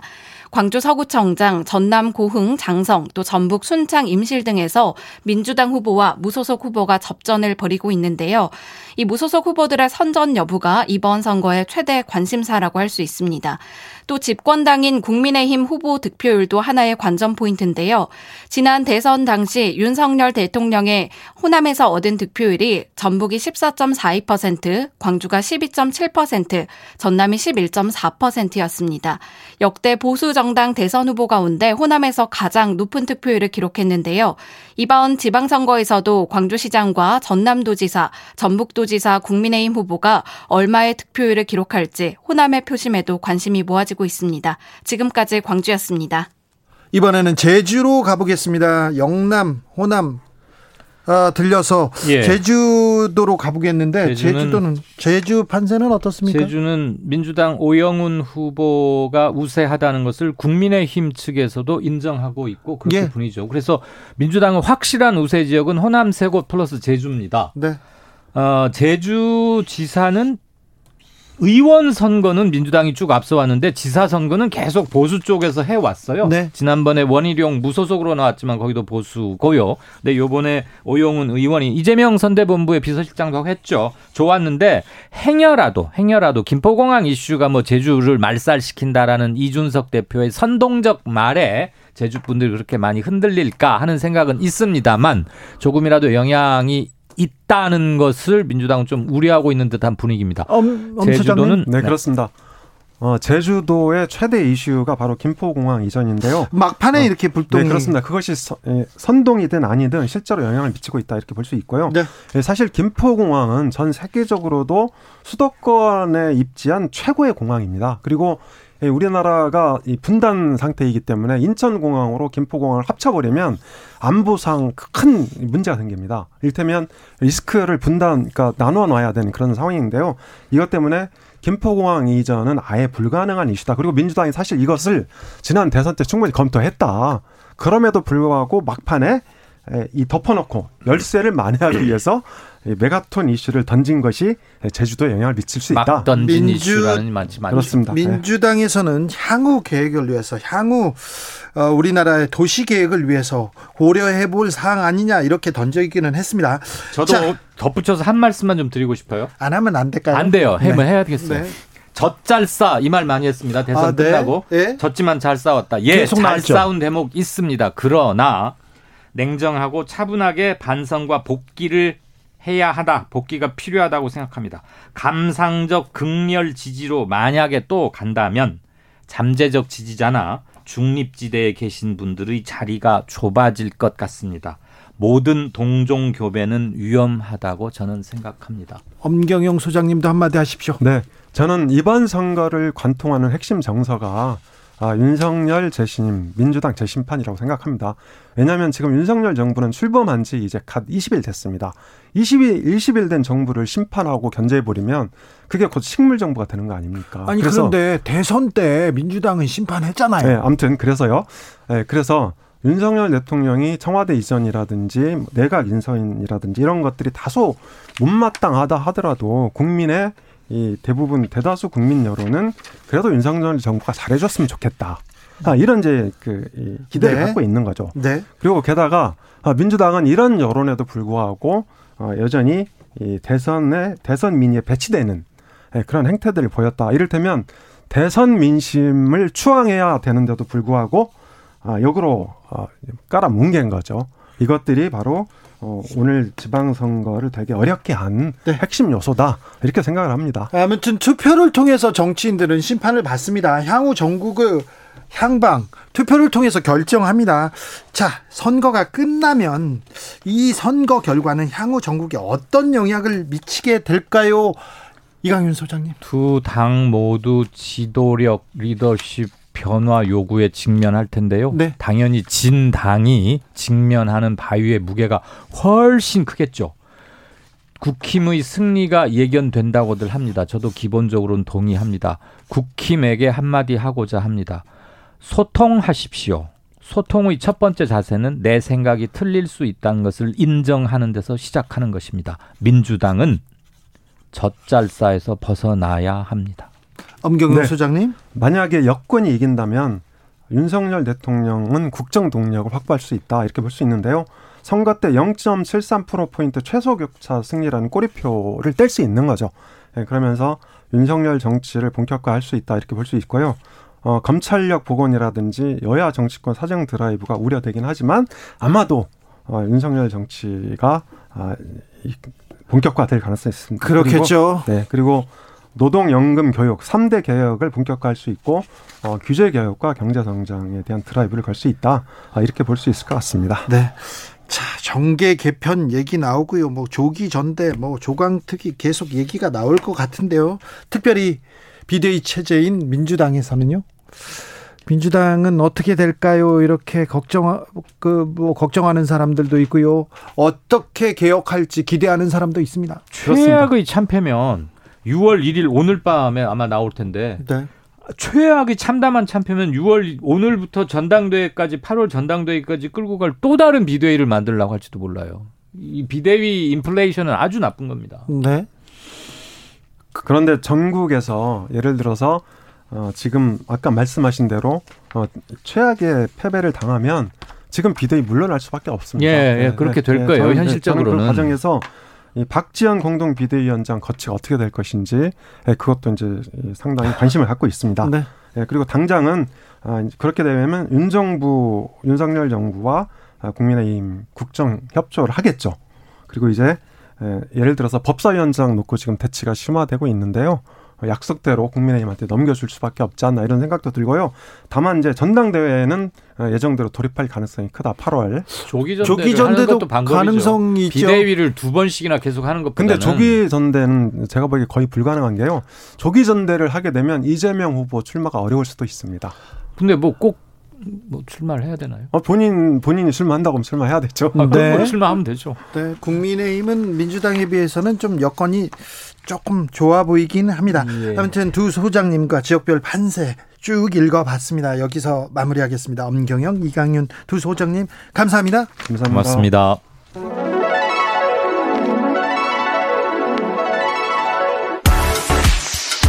우리 동네의 민심을 읽어봅니다.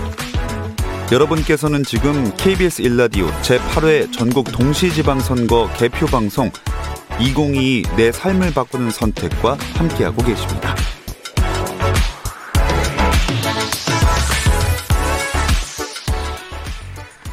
이번에는 청년들이 현장에서 전하는 선거 분위기 이렇게 살펴보겠습니다. 우리 청년들이 지난 대선부터 이번 지방선거까지 계속 쭉 달려왔습니다. 앞으로 대한민국 정치를 이끌고 갈 세대들인데요. 아, 청년들은 어떻게 이 선거 보고 있을까요? 먼저 국민의힘으로 가보겠습니다. 박민영 국민의힘 대변인 안녕하세요. 네, 안녕하세요. 국민의힘 대변인 박민영입니다. 네, 박 대변인 지금 어디에 계십니까? 아, 저희 개표 상황실 와 있습니다. 상황실 분위기 어떻습니까? 어, 7시 반에 투표 끝나서 아직 좀 한산한 분위기이긴 한데요. 그래도 지금쯤 네. 이렇게 표정이 네. 또 드러날 텐데요. 아, 저희로서는 이제 투표율 변수가 있기는 한데 네. 아무래도 좀 낙관적인 분위기로 지켜보고 있습니다. 투표율이 낮다. 네. 어떻게 보십니까? 어, 아무래도 좀 그러면 적극 투표층이 많이 나왔을 가능성이 높지 않습니까? 예? 그리고 좀 이 대선에 이어진 투표 피로도가 또 영향을 미쳤을 것 같은데요. 아무래도 좀 민주당 쪽에서 그 피로감의 영향을 더 받지 않았을까? 뭐 저희는 그렇게 일단 보고 있습니다. 네. 아, 선거 기간 중에 청년들 만나셨잖아요. 네네. 청년들이 보는 이 이번 선거는 어떻습니까? 투표를 많이 했습니까? 어, 대선에 이어서 청년들의 역할이 많았던 거는 사실인데 아무래도 좀 대선보다는 관심도가 떨어지는 것 같더라고요. 네. 또 이번에 아쉽게도 좀 이게 개항 같은 이 몇몇 지역들이 좀 주목을 받다 보니까 좀 네. 청년들의 아젠다가 살짝 부족했던 게 아닌가 그런 아쉬움은 있습니다. 청년들이 얼굴 알리기가 너무 힘들어요. 네, 이제 그래도 뭐 저희가 이번에 PPAT 도입도 했었고 좀 청년들의 정치 참여를 독려하면서 특히 이제 서울시 같은 경우에는 청년들 공천도 많이 됐었거든요. 그래서 이제 현장 분위기는 되게 또 젊어지고 화기애애했다 뭐 이렇게 말씀드리겠습니다. 자, 그러면요 당사에 7시 네. 반 그러니까 출구 조사에 맞춰서 오세훈 후보나 다른 후보들이 다 옵니까? 어, 아마 각자 이제 캠프 근처에서 지켜보시는 걸로 알고 있습니다. 저희 지도부 중심으로 지도부 중심으로 네. 당사에는 와 오고요. 네, 맞습니다. 네. 그리고 오늘 저녁은 박 대변인은 어떻게 보내실 예정입니까? 아, 저 개표실에서 이제 계속 상황 지켜봐야죠. 아무래도 몇몇 지역들이 조금 아직 네, 격전지이기 때문에요. 네. 네. 어느 지역에 이렇게 주목하고 보고 계십니까?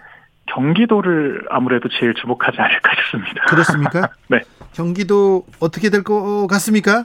아, 이제 저희가 좀 아슬아슬하게 이기지 않을까 일단 그렇게 보고 있는데요. 국민의힘에서는 그렇게 보고요. 네, 마지막까지 최선을 다했으니까 좋은 네. 결과 기다려 보겠습니다. 알겠습니다.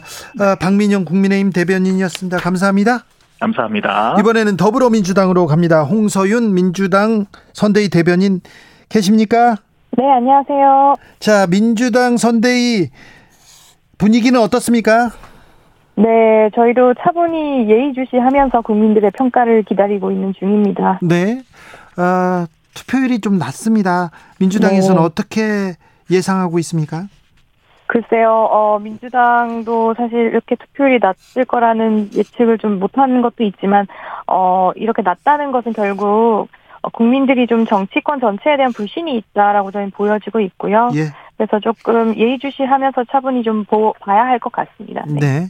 선거 과정에 민주당은 조금 내용이 있었는데, 네. 뭐 선거 후에는 더 단단해질 겁니까?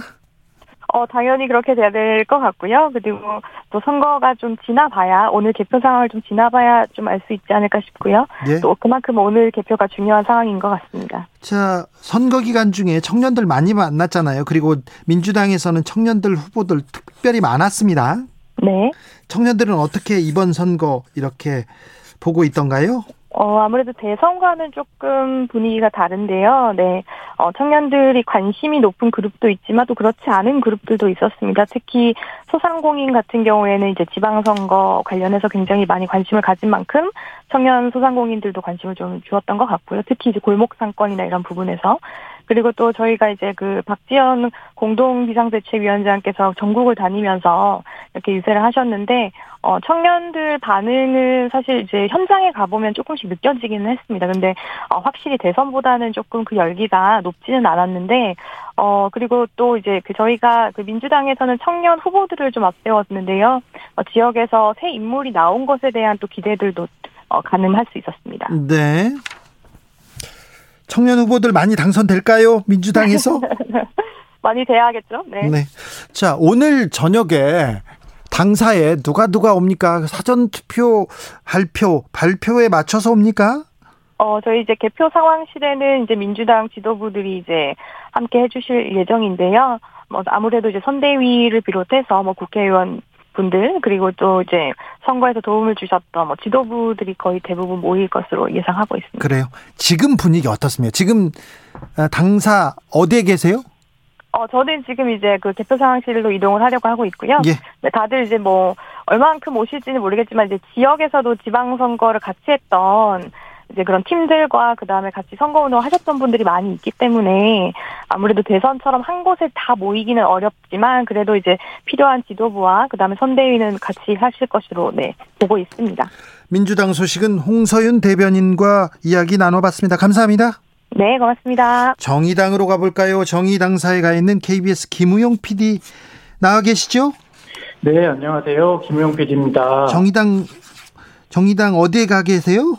아, 네, 저희 정의당 당사에 마련된 개표 상황실에 나와 있습니다. 거기 분위기 어떻습니까? 네, 정의당 상황실은 아직 비교적 한산하고 좀 차분한 모습입니다. 이번에 이번 선거에서 네. 정의당의 목소리가 좀 들리지 않았다 이런 평이 있는데요. 네.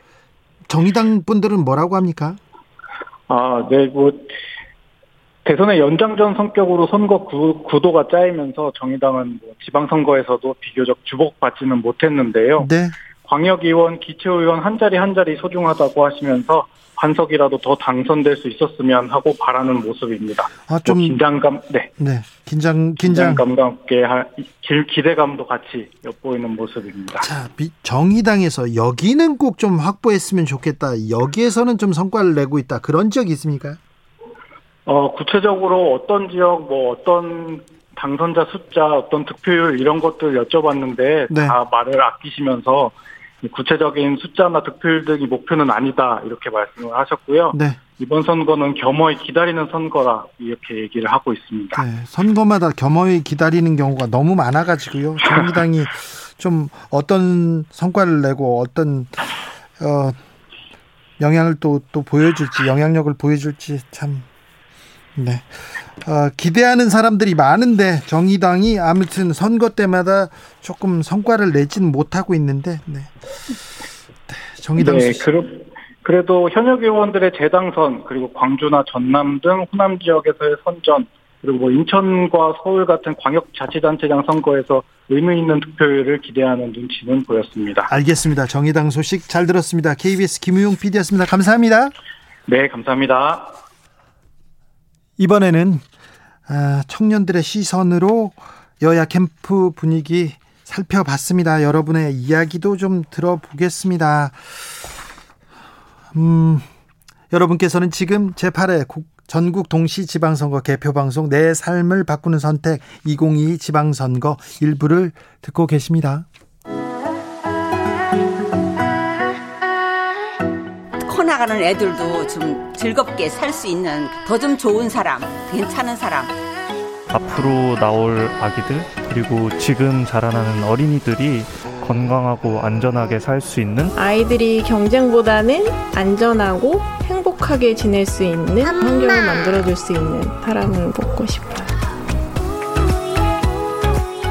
내 생활을 바꾸는 정치, 당신이 바라는 우리 동네, 우리의 손끝에서 이루어집니다. 여러분께서는 지금 KBS 일라디오 제8회 전국 동시지방선거 개표 방송 2022 내 삶을 바꾸는 선택과 함께하고 계십니다.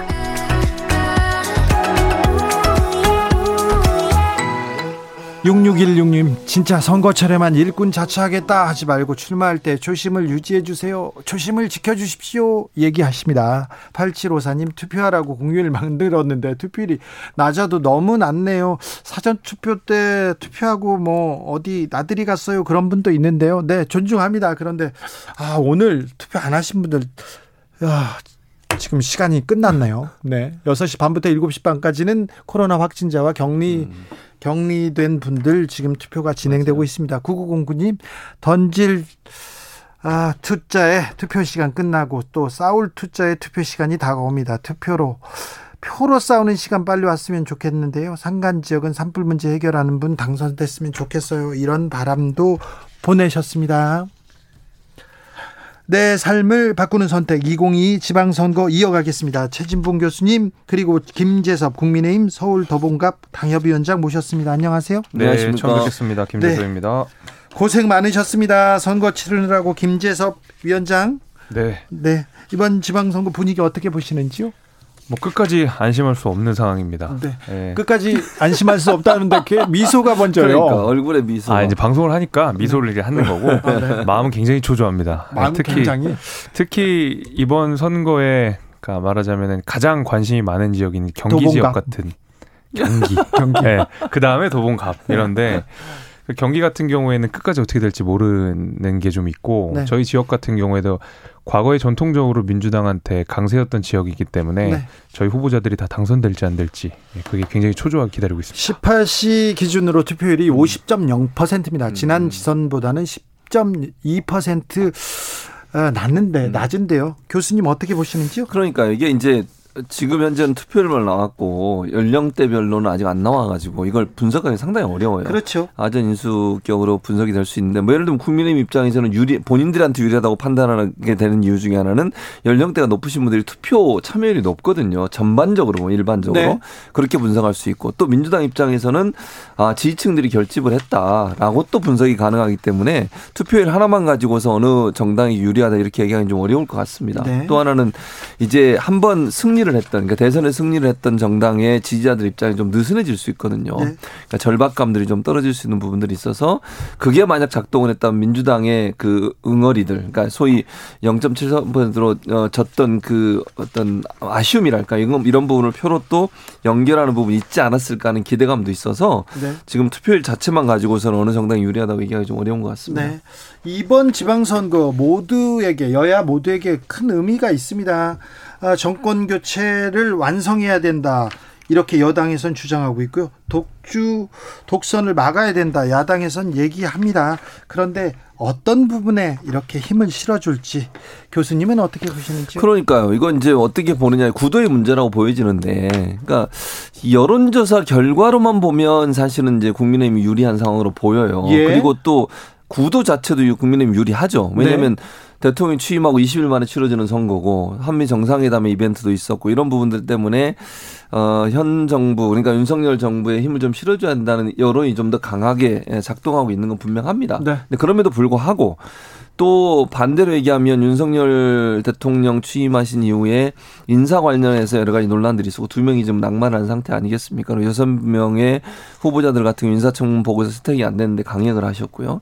이런 부분 그 다음에 대통령실 이전 과정에서 여러 가지 논란도 있었고 어 이제 그리고 김건희 여사 관련해서 논란도 있었고 이런 부분들이 이제 만약에 영향을 미치면 어, 어찌 보면 견제론도 작동할 가능성이 있다. 그래서 이것도 좀 팽팽하게 가지 않을까 하는 생각이 듭니다. 김재섭 위원장. 그 견제론이 음. 발동되기에는 아직 정부가 출범한 지 너무 시기적으로 좀 짧았다라는 점 때문에 견제라는 프레임은 제 생각에는 잘안 될 것 같고 독주와 독선을 막자라는 프레임도 사실은 잘 안 먹힐 것 같은 것이 2018년에 정확하게 자유한국당의 구호가 나라를 통째로 내주시겠습니까? 뭐 이런 구호였거든요. 네. 말 그대로 독주를 막자라고 했는데 전혀 먹히지 않았습니다. 지금 상황에서는 그 프레임이 먹히기 대단히 어려운 것이고 오히려 이번 선거에 결정적인 영향을 주는 것이라고 생각을 한다 그러면 불과 얼마 전에 있었던 이제 검수완박과 관련된 민주당의 태도라든지 그 이후에 인사청문회 과정에서 보여줬던 민주당 의원들의 실망스러운 모습들 그 이후에 민주당 지지율이 빠졌던 것들을 생각하면 그것들도 굉장히 큰 영향을 작용했을 거라고 생각을 하고 그다음에 선거 기간 중에 당내 내분 내지는 갈등처럼 비춰지는 것이 사실은 그 당을 지지하는 분들이 투표를 저하게 되는 결정적인 요소임을 생각해 보면 네. 박지원 비대위원장과 나머지 지도부 간의 갈등, 나아가서는 이재명 후보가 던졌던 김포와 이전과 관련된 어, 후보자들 간의 갈등 같은 것들이 아마 민주당 입장에서는 민주당 지지자 입장에서는 굉장히 좀 투표를 꺼려하게 되는 위축되는 결과를 낳지 않았을까 싶습니다. 그러니까 민주당 지지층 입장에서는 이제 김재섭 의원은 이제 국민의힘 입장에서 말씀을 하신 건데 윤석열 대통령에 대한 어떤 그 뭐랄까요 부정적 이미지 이게 좀 강해요. 그게 그러니까 얼마나 그게 이제 문제는 표로 연결되느냐의 문제라고 저는 보거든요. 그러니까 예. 취임 이후에 보여줬던 여러 가지 행동들에 대해서 어, 상당히 실망감을 갖고 있는 부분이 있습니다. 분명히 그 그런 어떤 부정적 이미지가 얼마나 표로 연결되느냐의 문제라고 저는 봐요. 네. 그리고 이제 그 지금 현재 여러 가지 말씀을 하시는데 민주당 내에서 여러 가지 논란이 있는 거 분명히 있습니다. 그것도 부정적 영향을 미쳤을 가능성이 있다고 봐요. 다만 그럼에도 불구하고 아까 제가 잠깐 잠깐 언급해 드렸는데 그 대선에서 패배하고 시간이 얼마 지나지 않았기 때문에 거기에 대한 어떤 응어리들이 남아 있는 부분이 있어요. 이게 폭발력을 갖게 되면 이게 얼마나 연결되느냐의 문제는 제가 지금 단정적으로 얘기할 수 없는 상황이라 말씀을 못 드리는 건데 그게 연결이 됐을 경우에는 어찌 보면 그 정권 견제라고 하는 프레임이 작동할 가능성도 전혀 배제할 수 없는 상황이라고 생각합니다. 2018년 지방선거 때 김재섭 위원장은 뭐 하고 계셨어요? 저는 뭐 일개 시민으로서 열심히 살아가고 아, 있었습니다. 그때는 네. 그때는 근데 어, 지방선거를 자세히 쳐다보기는 했을 거 아니에요. 뭐 저는 자세히 쳐다보긴 했지만 네. 실제로 저 역시도 지금 상황이랑 비슷해요. 저도 서울 시민으로서 투표장에 나가야 되는 당시 서울시장의 자유한국당 후보가 김문수 후보였거든요. 네. 송영길 후보랑 비슷한 면이 있습니다. 경기도에 계시다가 갑자기 좀 차출돼가지고 시장 후보로 나오게 되는 구도상 굉장히 불리하게 돼서 좀 차출이 돼서 내지는 추대가 돼서 나오게 되는 했는데 사실은 보수 정당을 꾸준하게 지지했던 제 입장에서도 김문수라는 사람을 서울시장 후보로서 찍기가 대단히 좀 꺼려지는 마음들이 있었어요. 제 주변에도 사실 보수 정당을 지지했던 분들이 아 내가 그래도 보수 정당을 지지했지만 김문수 후보를 찍긴 좀 그렇다 해서 투표장에 안 나가신 분들도 되고 있거든요.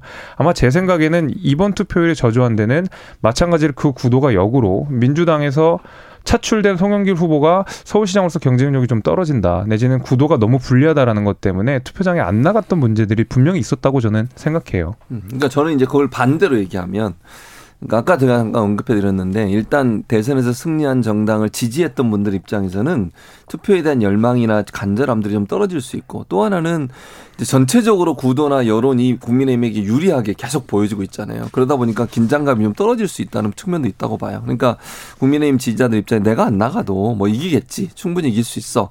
라고 하는 생각을 했을 가능성도 전혀 배제할 수 없다는 거죠. 그러니까 지금 상황으로 보면 그냥 여론조사 결과나 구도로만 보면 국민의힘이 당연히 이겨야 돼요. 그리고 정말 그것도 압승을 해야 되는 게 맞아요. 그러니까 지금 구도로만 본다고 하면 그러다 보면 국민의힘을 지지하는 분들 입장에서는 뭐 내가 좀 안 나가더라도 문제가 없겠다라고 판단했을 가능성도 우리는 생각해 볼 수 있다. 그런 구도라고 하면 민주당의 예를 들면 지지자들 입장에서는 절박감을 가지고서 만약에 투표에 임하게 되면 그런 점에서는 또 투표장에 끌어 나오는 부분에 있어서 진보 진영 민주당 지지자들이 더 많이 나왔을 가능성도 배제할 수 없죠. 거기에, 대해서, 네. 음. 거기에 대해서는 제가 음. 약간 저는 생각이 다릅니다. 음. 왜냐면은 최근에 있었던 모든 선거에서 60대 이상의 투표율이 70% 이하로 떨어진 적은 없는 걸로 제가 기억하고 있습니다. 네. 그랬을 때이 전체적으로 저조한 투표율은 세대별로 다르게 작용한다는 것이거든요. 60대 이상이 70% 이상으로 투표를 했다 그러면 젊은 세대의 투표율은 훨씬 더 많이 줄었다는 소리입니다. 근데 우리가 통계적으로도 그렇고 항상 트렌드로도 그렇고 젊은 세대 30대 40대가 민주당을 경향 지지하는 경향들이 강하다는 것을 생각해 봤을 때 민주당 지지층들이 대거 투표장에 나갔지 않았다라고 하는 것이 훨씬 더 더 합리적인 추론이라고 저는 보고 있거든요. 그런 의미에서 지금의 낮은 투표율 자체가 민주주의에 좋은지 여부와는 상관없이 이번 국민의힘에게 유리한 국면으로 작용하는 것은 맞다 이렇게 보입니다. 저는. 자 경기, 인천, 서울 수도권이 또이 아, 성패 이번 선거의 성패를 좌우할 텐데요. 그런데 경기도가 가장 뜨겁습니다. 경기도만 이기면 된다. 이렇게 국민의힘에서 외치고 있습니다. 김재섭 위원장도 지적했고요. 자, 이 점에 대해서는 경기도는 어떻게 보고 계십니까? 우리 최진봉 음. 교수가 경기도에 사세요. 아, 제가 네. 경기도 살죠. 네. 용인에 살고 있습니다. 그래서 경기도 같은 경우는 이제 초박빙이 되고 이러다 보니까 경기도가 중요해요. 왜냐하면 민주당 입장에서 아까도 말씀드렸지만 선거 자체의 구도 자체가 불리한 상황에서 선거를 치르기 때문에 음. 전체 예를 들면 광역 단체장 숫자로 보면 당연히 국민의힘이 더 많은 지역에서 승리할 가능성이 높아요. 그러나 이제 경기도를 만약에 뺏기게 되면 그거는 전혀 다른 상황이 펼쳐져요. 네, 그럼요. 그러니까 경기도가 갖고 있는 의미 자체는 지금 뭐 김은혜 후보 같은 윤심이라고 얘기할 수 있죠. 윤석열 어, 대통령의 어, 어떤 복심이라고 얘기할 수 있고 네. 이분이 네. 이제 유승민 전 의원을 꺾고 결국 이제 어, 후보가 됐고 네. 그런 상황에서 만약 낙선을 하게 되면 상당히 폭풍이 클 겁니다. 그런 부분은 그리고 민주당 입장에서 사실 수도권에서 만약의 경우 뭐 다 잃더라도 경기도를 어, 건지게 되면 선방했다고 얘기할 수 있어요. 그렇죠. 구조적으로 보면. 그래서 네. 그 경기도의 성패가 결국은 이번 선거에 가장 중요한 가늠자가 될 수밖에 없는 구조다. 근데 이제 민주당 입장에서 봤을 때 이제 경기도 같은 경우에는 두 가지 점에서 예컨대 지금 현재 그, 그 김은혜 후보의 어 재산 음, 허위 신고, 네, 그 누락 신고에 그 그게 악재로 작용할 가능성이 있고 왜냐하면 공고문이 다 지금 붙어 있거든요, 전부 다 투표소마다. 그래서 그런 부분들이 영향을 미칠 가능성이 있고 그다음 두 번째는 강용석 후보가 결국 완주를 했어요. 그래서 이 부분도 어느 정도 표를 가져갈지 모르겠지만 그 두 가지 요소가 김은혜 후보한테는 막판에 상당히 안 좋은 영향을 미치는 요소 작용할 것 같습니다. 민주당 지지자들이 강용석 후보한테 굉장히 큰 기대를 갖고 있는 것 자체가 또 조금 뭐, 뭐 이번 선거에 좀 주요한 포인트이기도 합니다. 김재섭 위원장 그러니까요. 사실 강용석 음. 후보가 뭐 보수 진영이라고 불리는 것도 사실 음. 저는 개인적으로 좀 뭐 마땅치가 않습니다. 마땅치 않지만 변수가 중요 변수가 아, 돼버렸어요. 변수가 되죠. 네. 어, 주요한 변수가 되는데 저는 오히려 그 변수가 되도록 놔둔 것이 긍정적으로 작용할 거라고 생각합니다. 아, 그래요? 오히려 4% 5% 정도의 지지율을 가지고 있었던 강용석 후보랑 그 지지율이 우리가 아쉬워서 국민의힘이 강용석 후보랑 단일화를 한다고 했을 때 중도층의 표심이 과연 어디로 갈 것이냐라고 하면 저는 강용석 후보가 가지는 그 지지율보다 더 많은 수의 중도층들이 빠져나갈 거라고 보거든요. 그리고 국민의힘의 어떤 정치적 노선도 굉장히 많이 혼탁해질 수가 있고 네. 그런 의미에서는 장기적으로 오히려 더 좋은 것이고 선거에도 저는 도움이 된다고 생각을 하는데 사실은 이제 앞서서 우리 경기도가 가진 상징성이 굉장히 크잖아요. 이번 지방선거에는 말 그대로 어, 바로 몇 개월 전에 윤석열 후보와 이재명 후보 그거의 연장선처럼 비춰지기 때문에 저는 그래서 상징성이 굉장히 큰데 결국 투표율이 좌우한다고 봅니다. 얼만큼 이런 박빙 선거엔 결국 투표율이 좌우가 될 텐데 경기도 투표율이 생각보다 높지 않아요. 그래서 아마 여기서도 조금 기대를 해보지 않을까 생각을 해봅니다. 김재성 의원은 자꾸 투표율 가지고 60대가 많이 하셨을 거다 이렇게 네. 얘기하면서 희망을 하시는데 저는 그렇게 보지는 않고요. 다른 지역보다 경기도가 높아요 의외로는. 그래서 그런 부분들은 영향 아까 제가 말씀드린 두 가지 요소에 영향을 미칠 가능성이 있다는 생각이 개인적으로 있고요. 그리고 이제 결국 말씀하신 것처럼 소위 이제 명심과 윤심이라는 두 개가 충돌하는 지역이고 경기도 지역은 이재명 후보의 지지율이 높은 상황이었고 물론 뭐 네. 그게 바뀌었을 가능성도 있죠. 뭐 그건 전혀 배제할 수 없지만 네.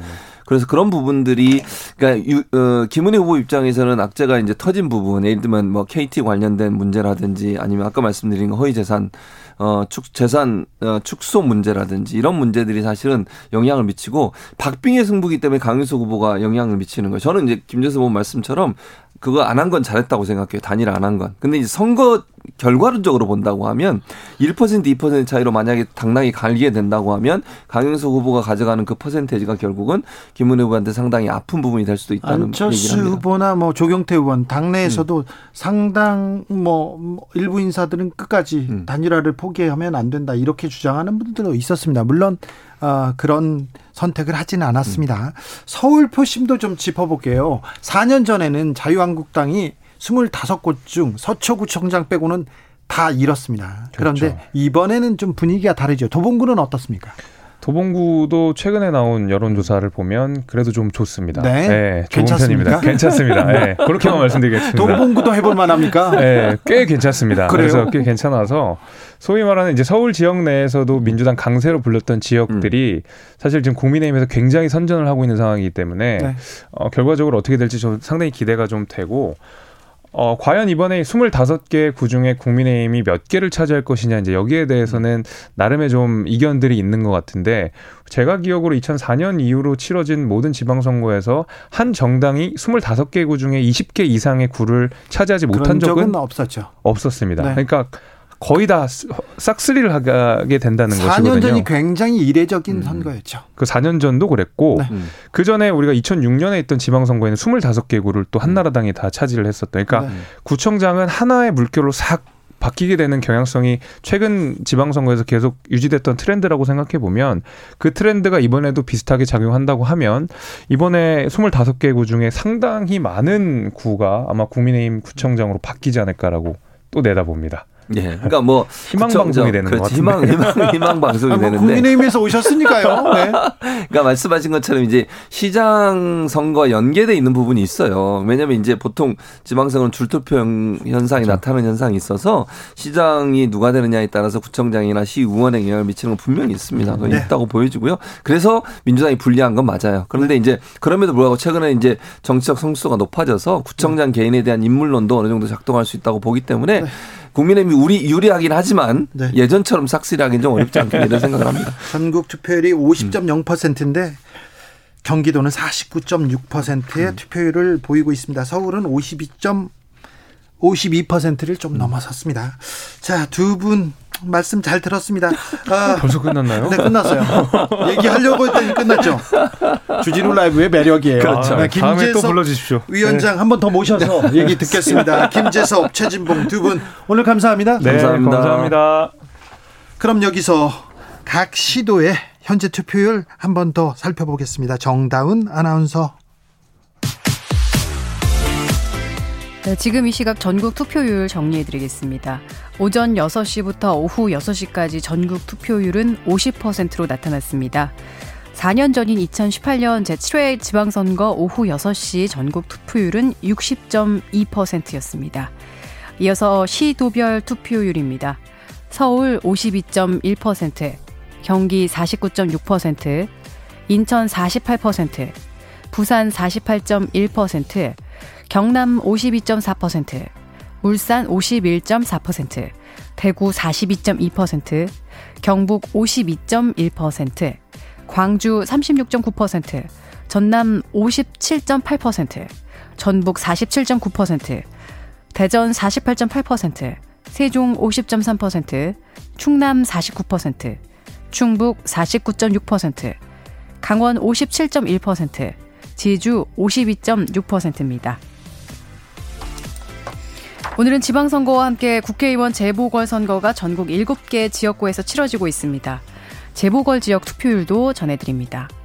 성남 분당갑 63.4%, 계양을 59%, 창원 의창 50.3%, 수성을 43.7%, 보령 서천 61.3%, 원주 갑 50%, 제주을 54.8%입니다. 지금까지 이 시각 전국 투표율 전해드렸습니다. 정다은 아나운서였습니다.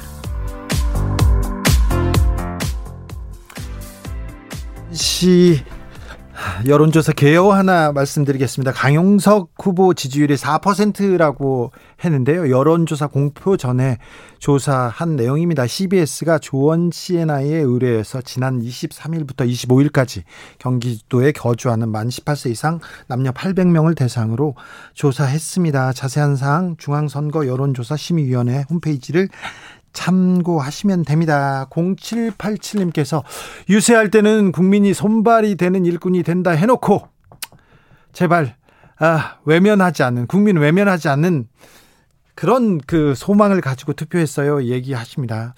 음, 참 안타깝네요. 그렇죠. 투표 선거 때는 그렇게 머슴이게 되겠다, 일꾼이 되겠다고 하는데 이제 투표가 끝나면 그분들을 볼 수가 없습니다. 일꾼이 보이질 않아. 일을 시켜야 되는데. 근데 그런 사람들 잘 골라서 투표 잘 하셨죠.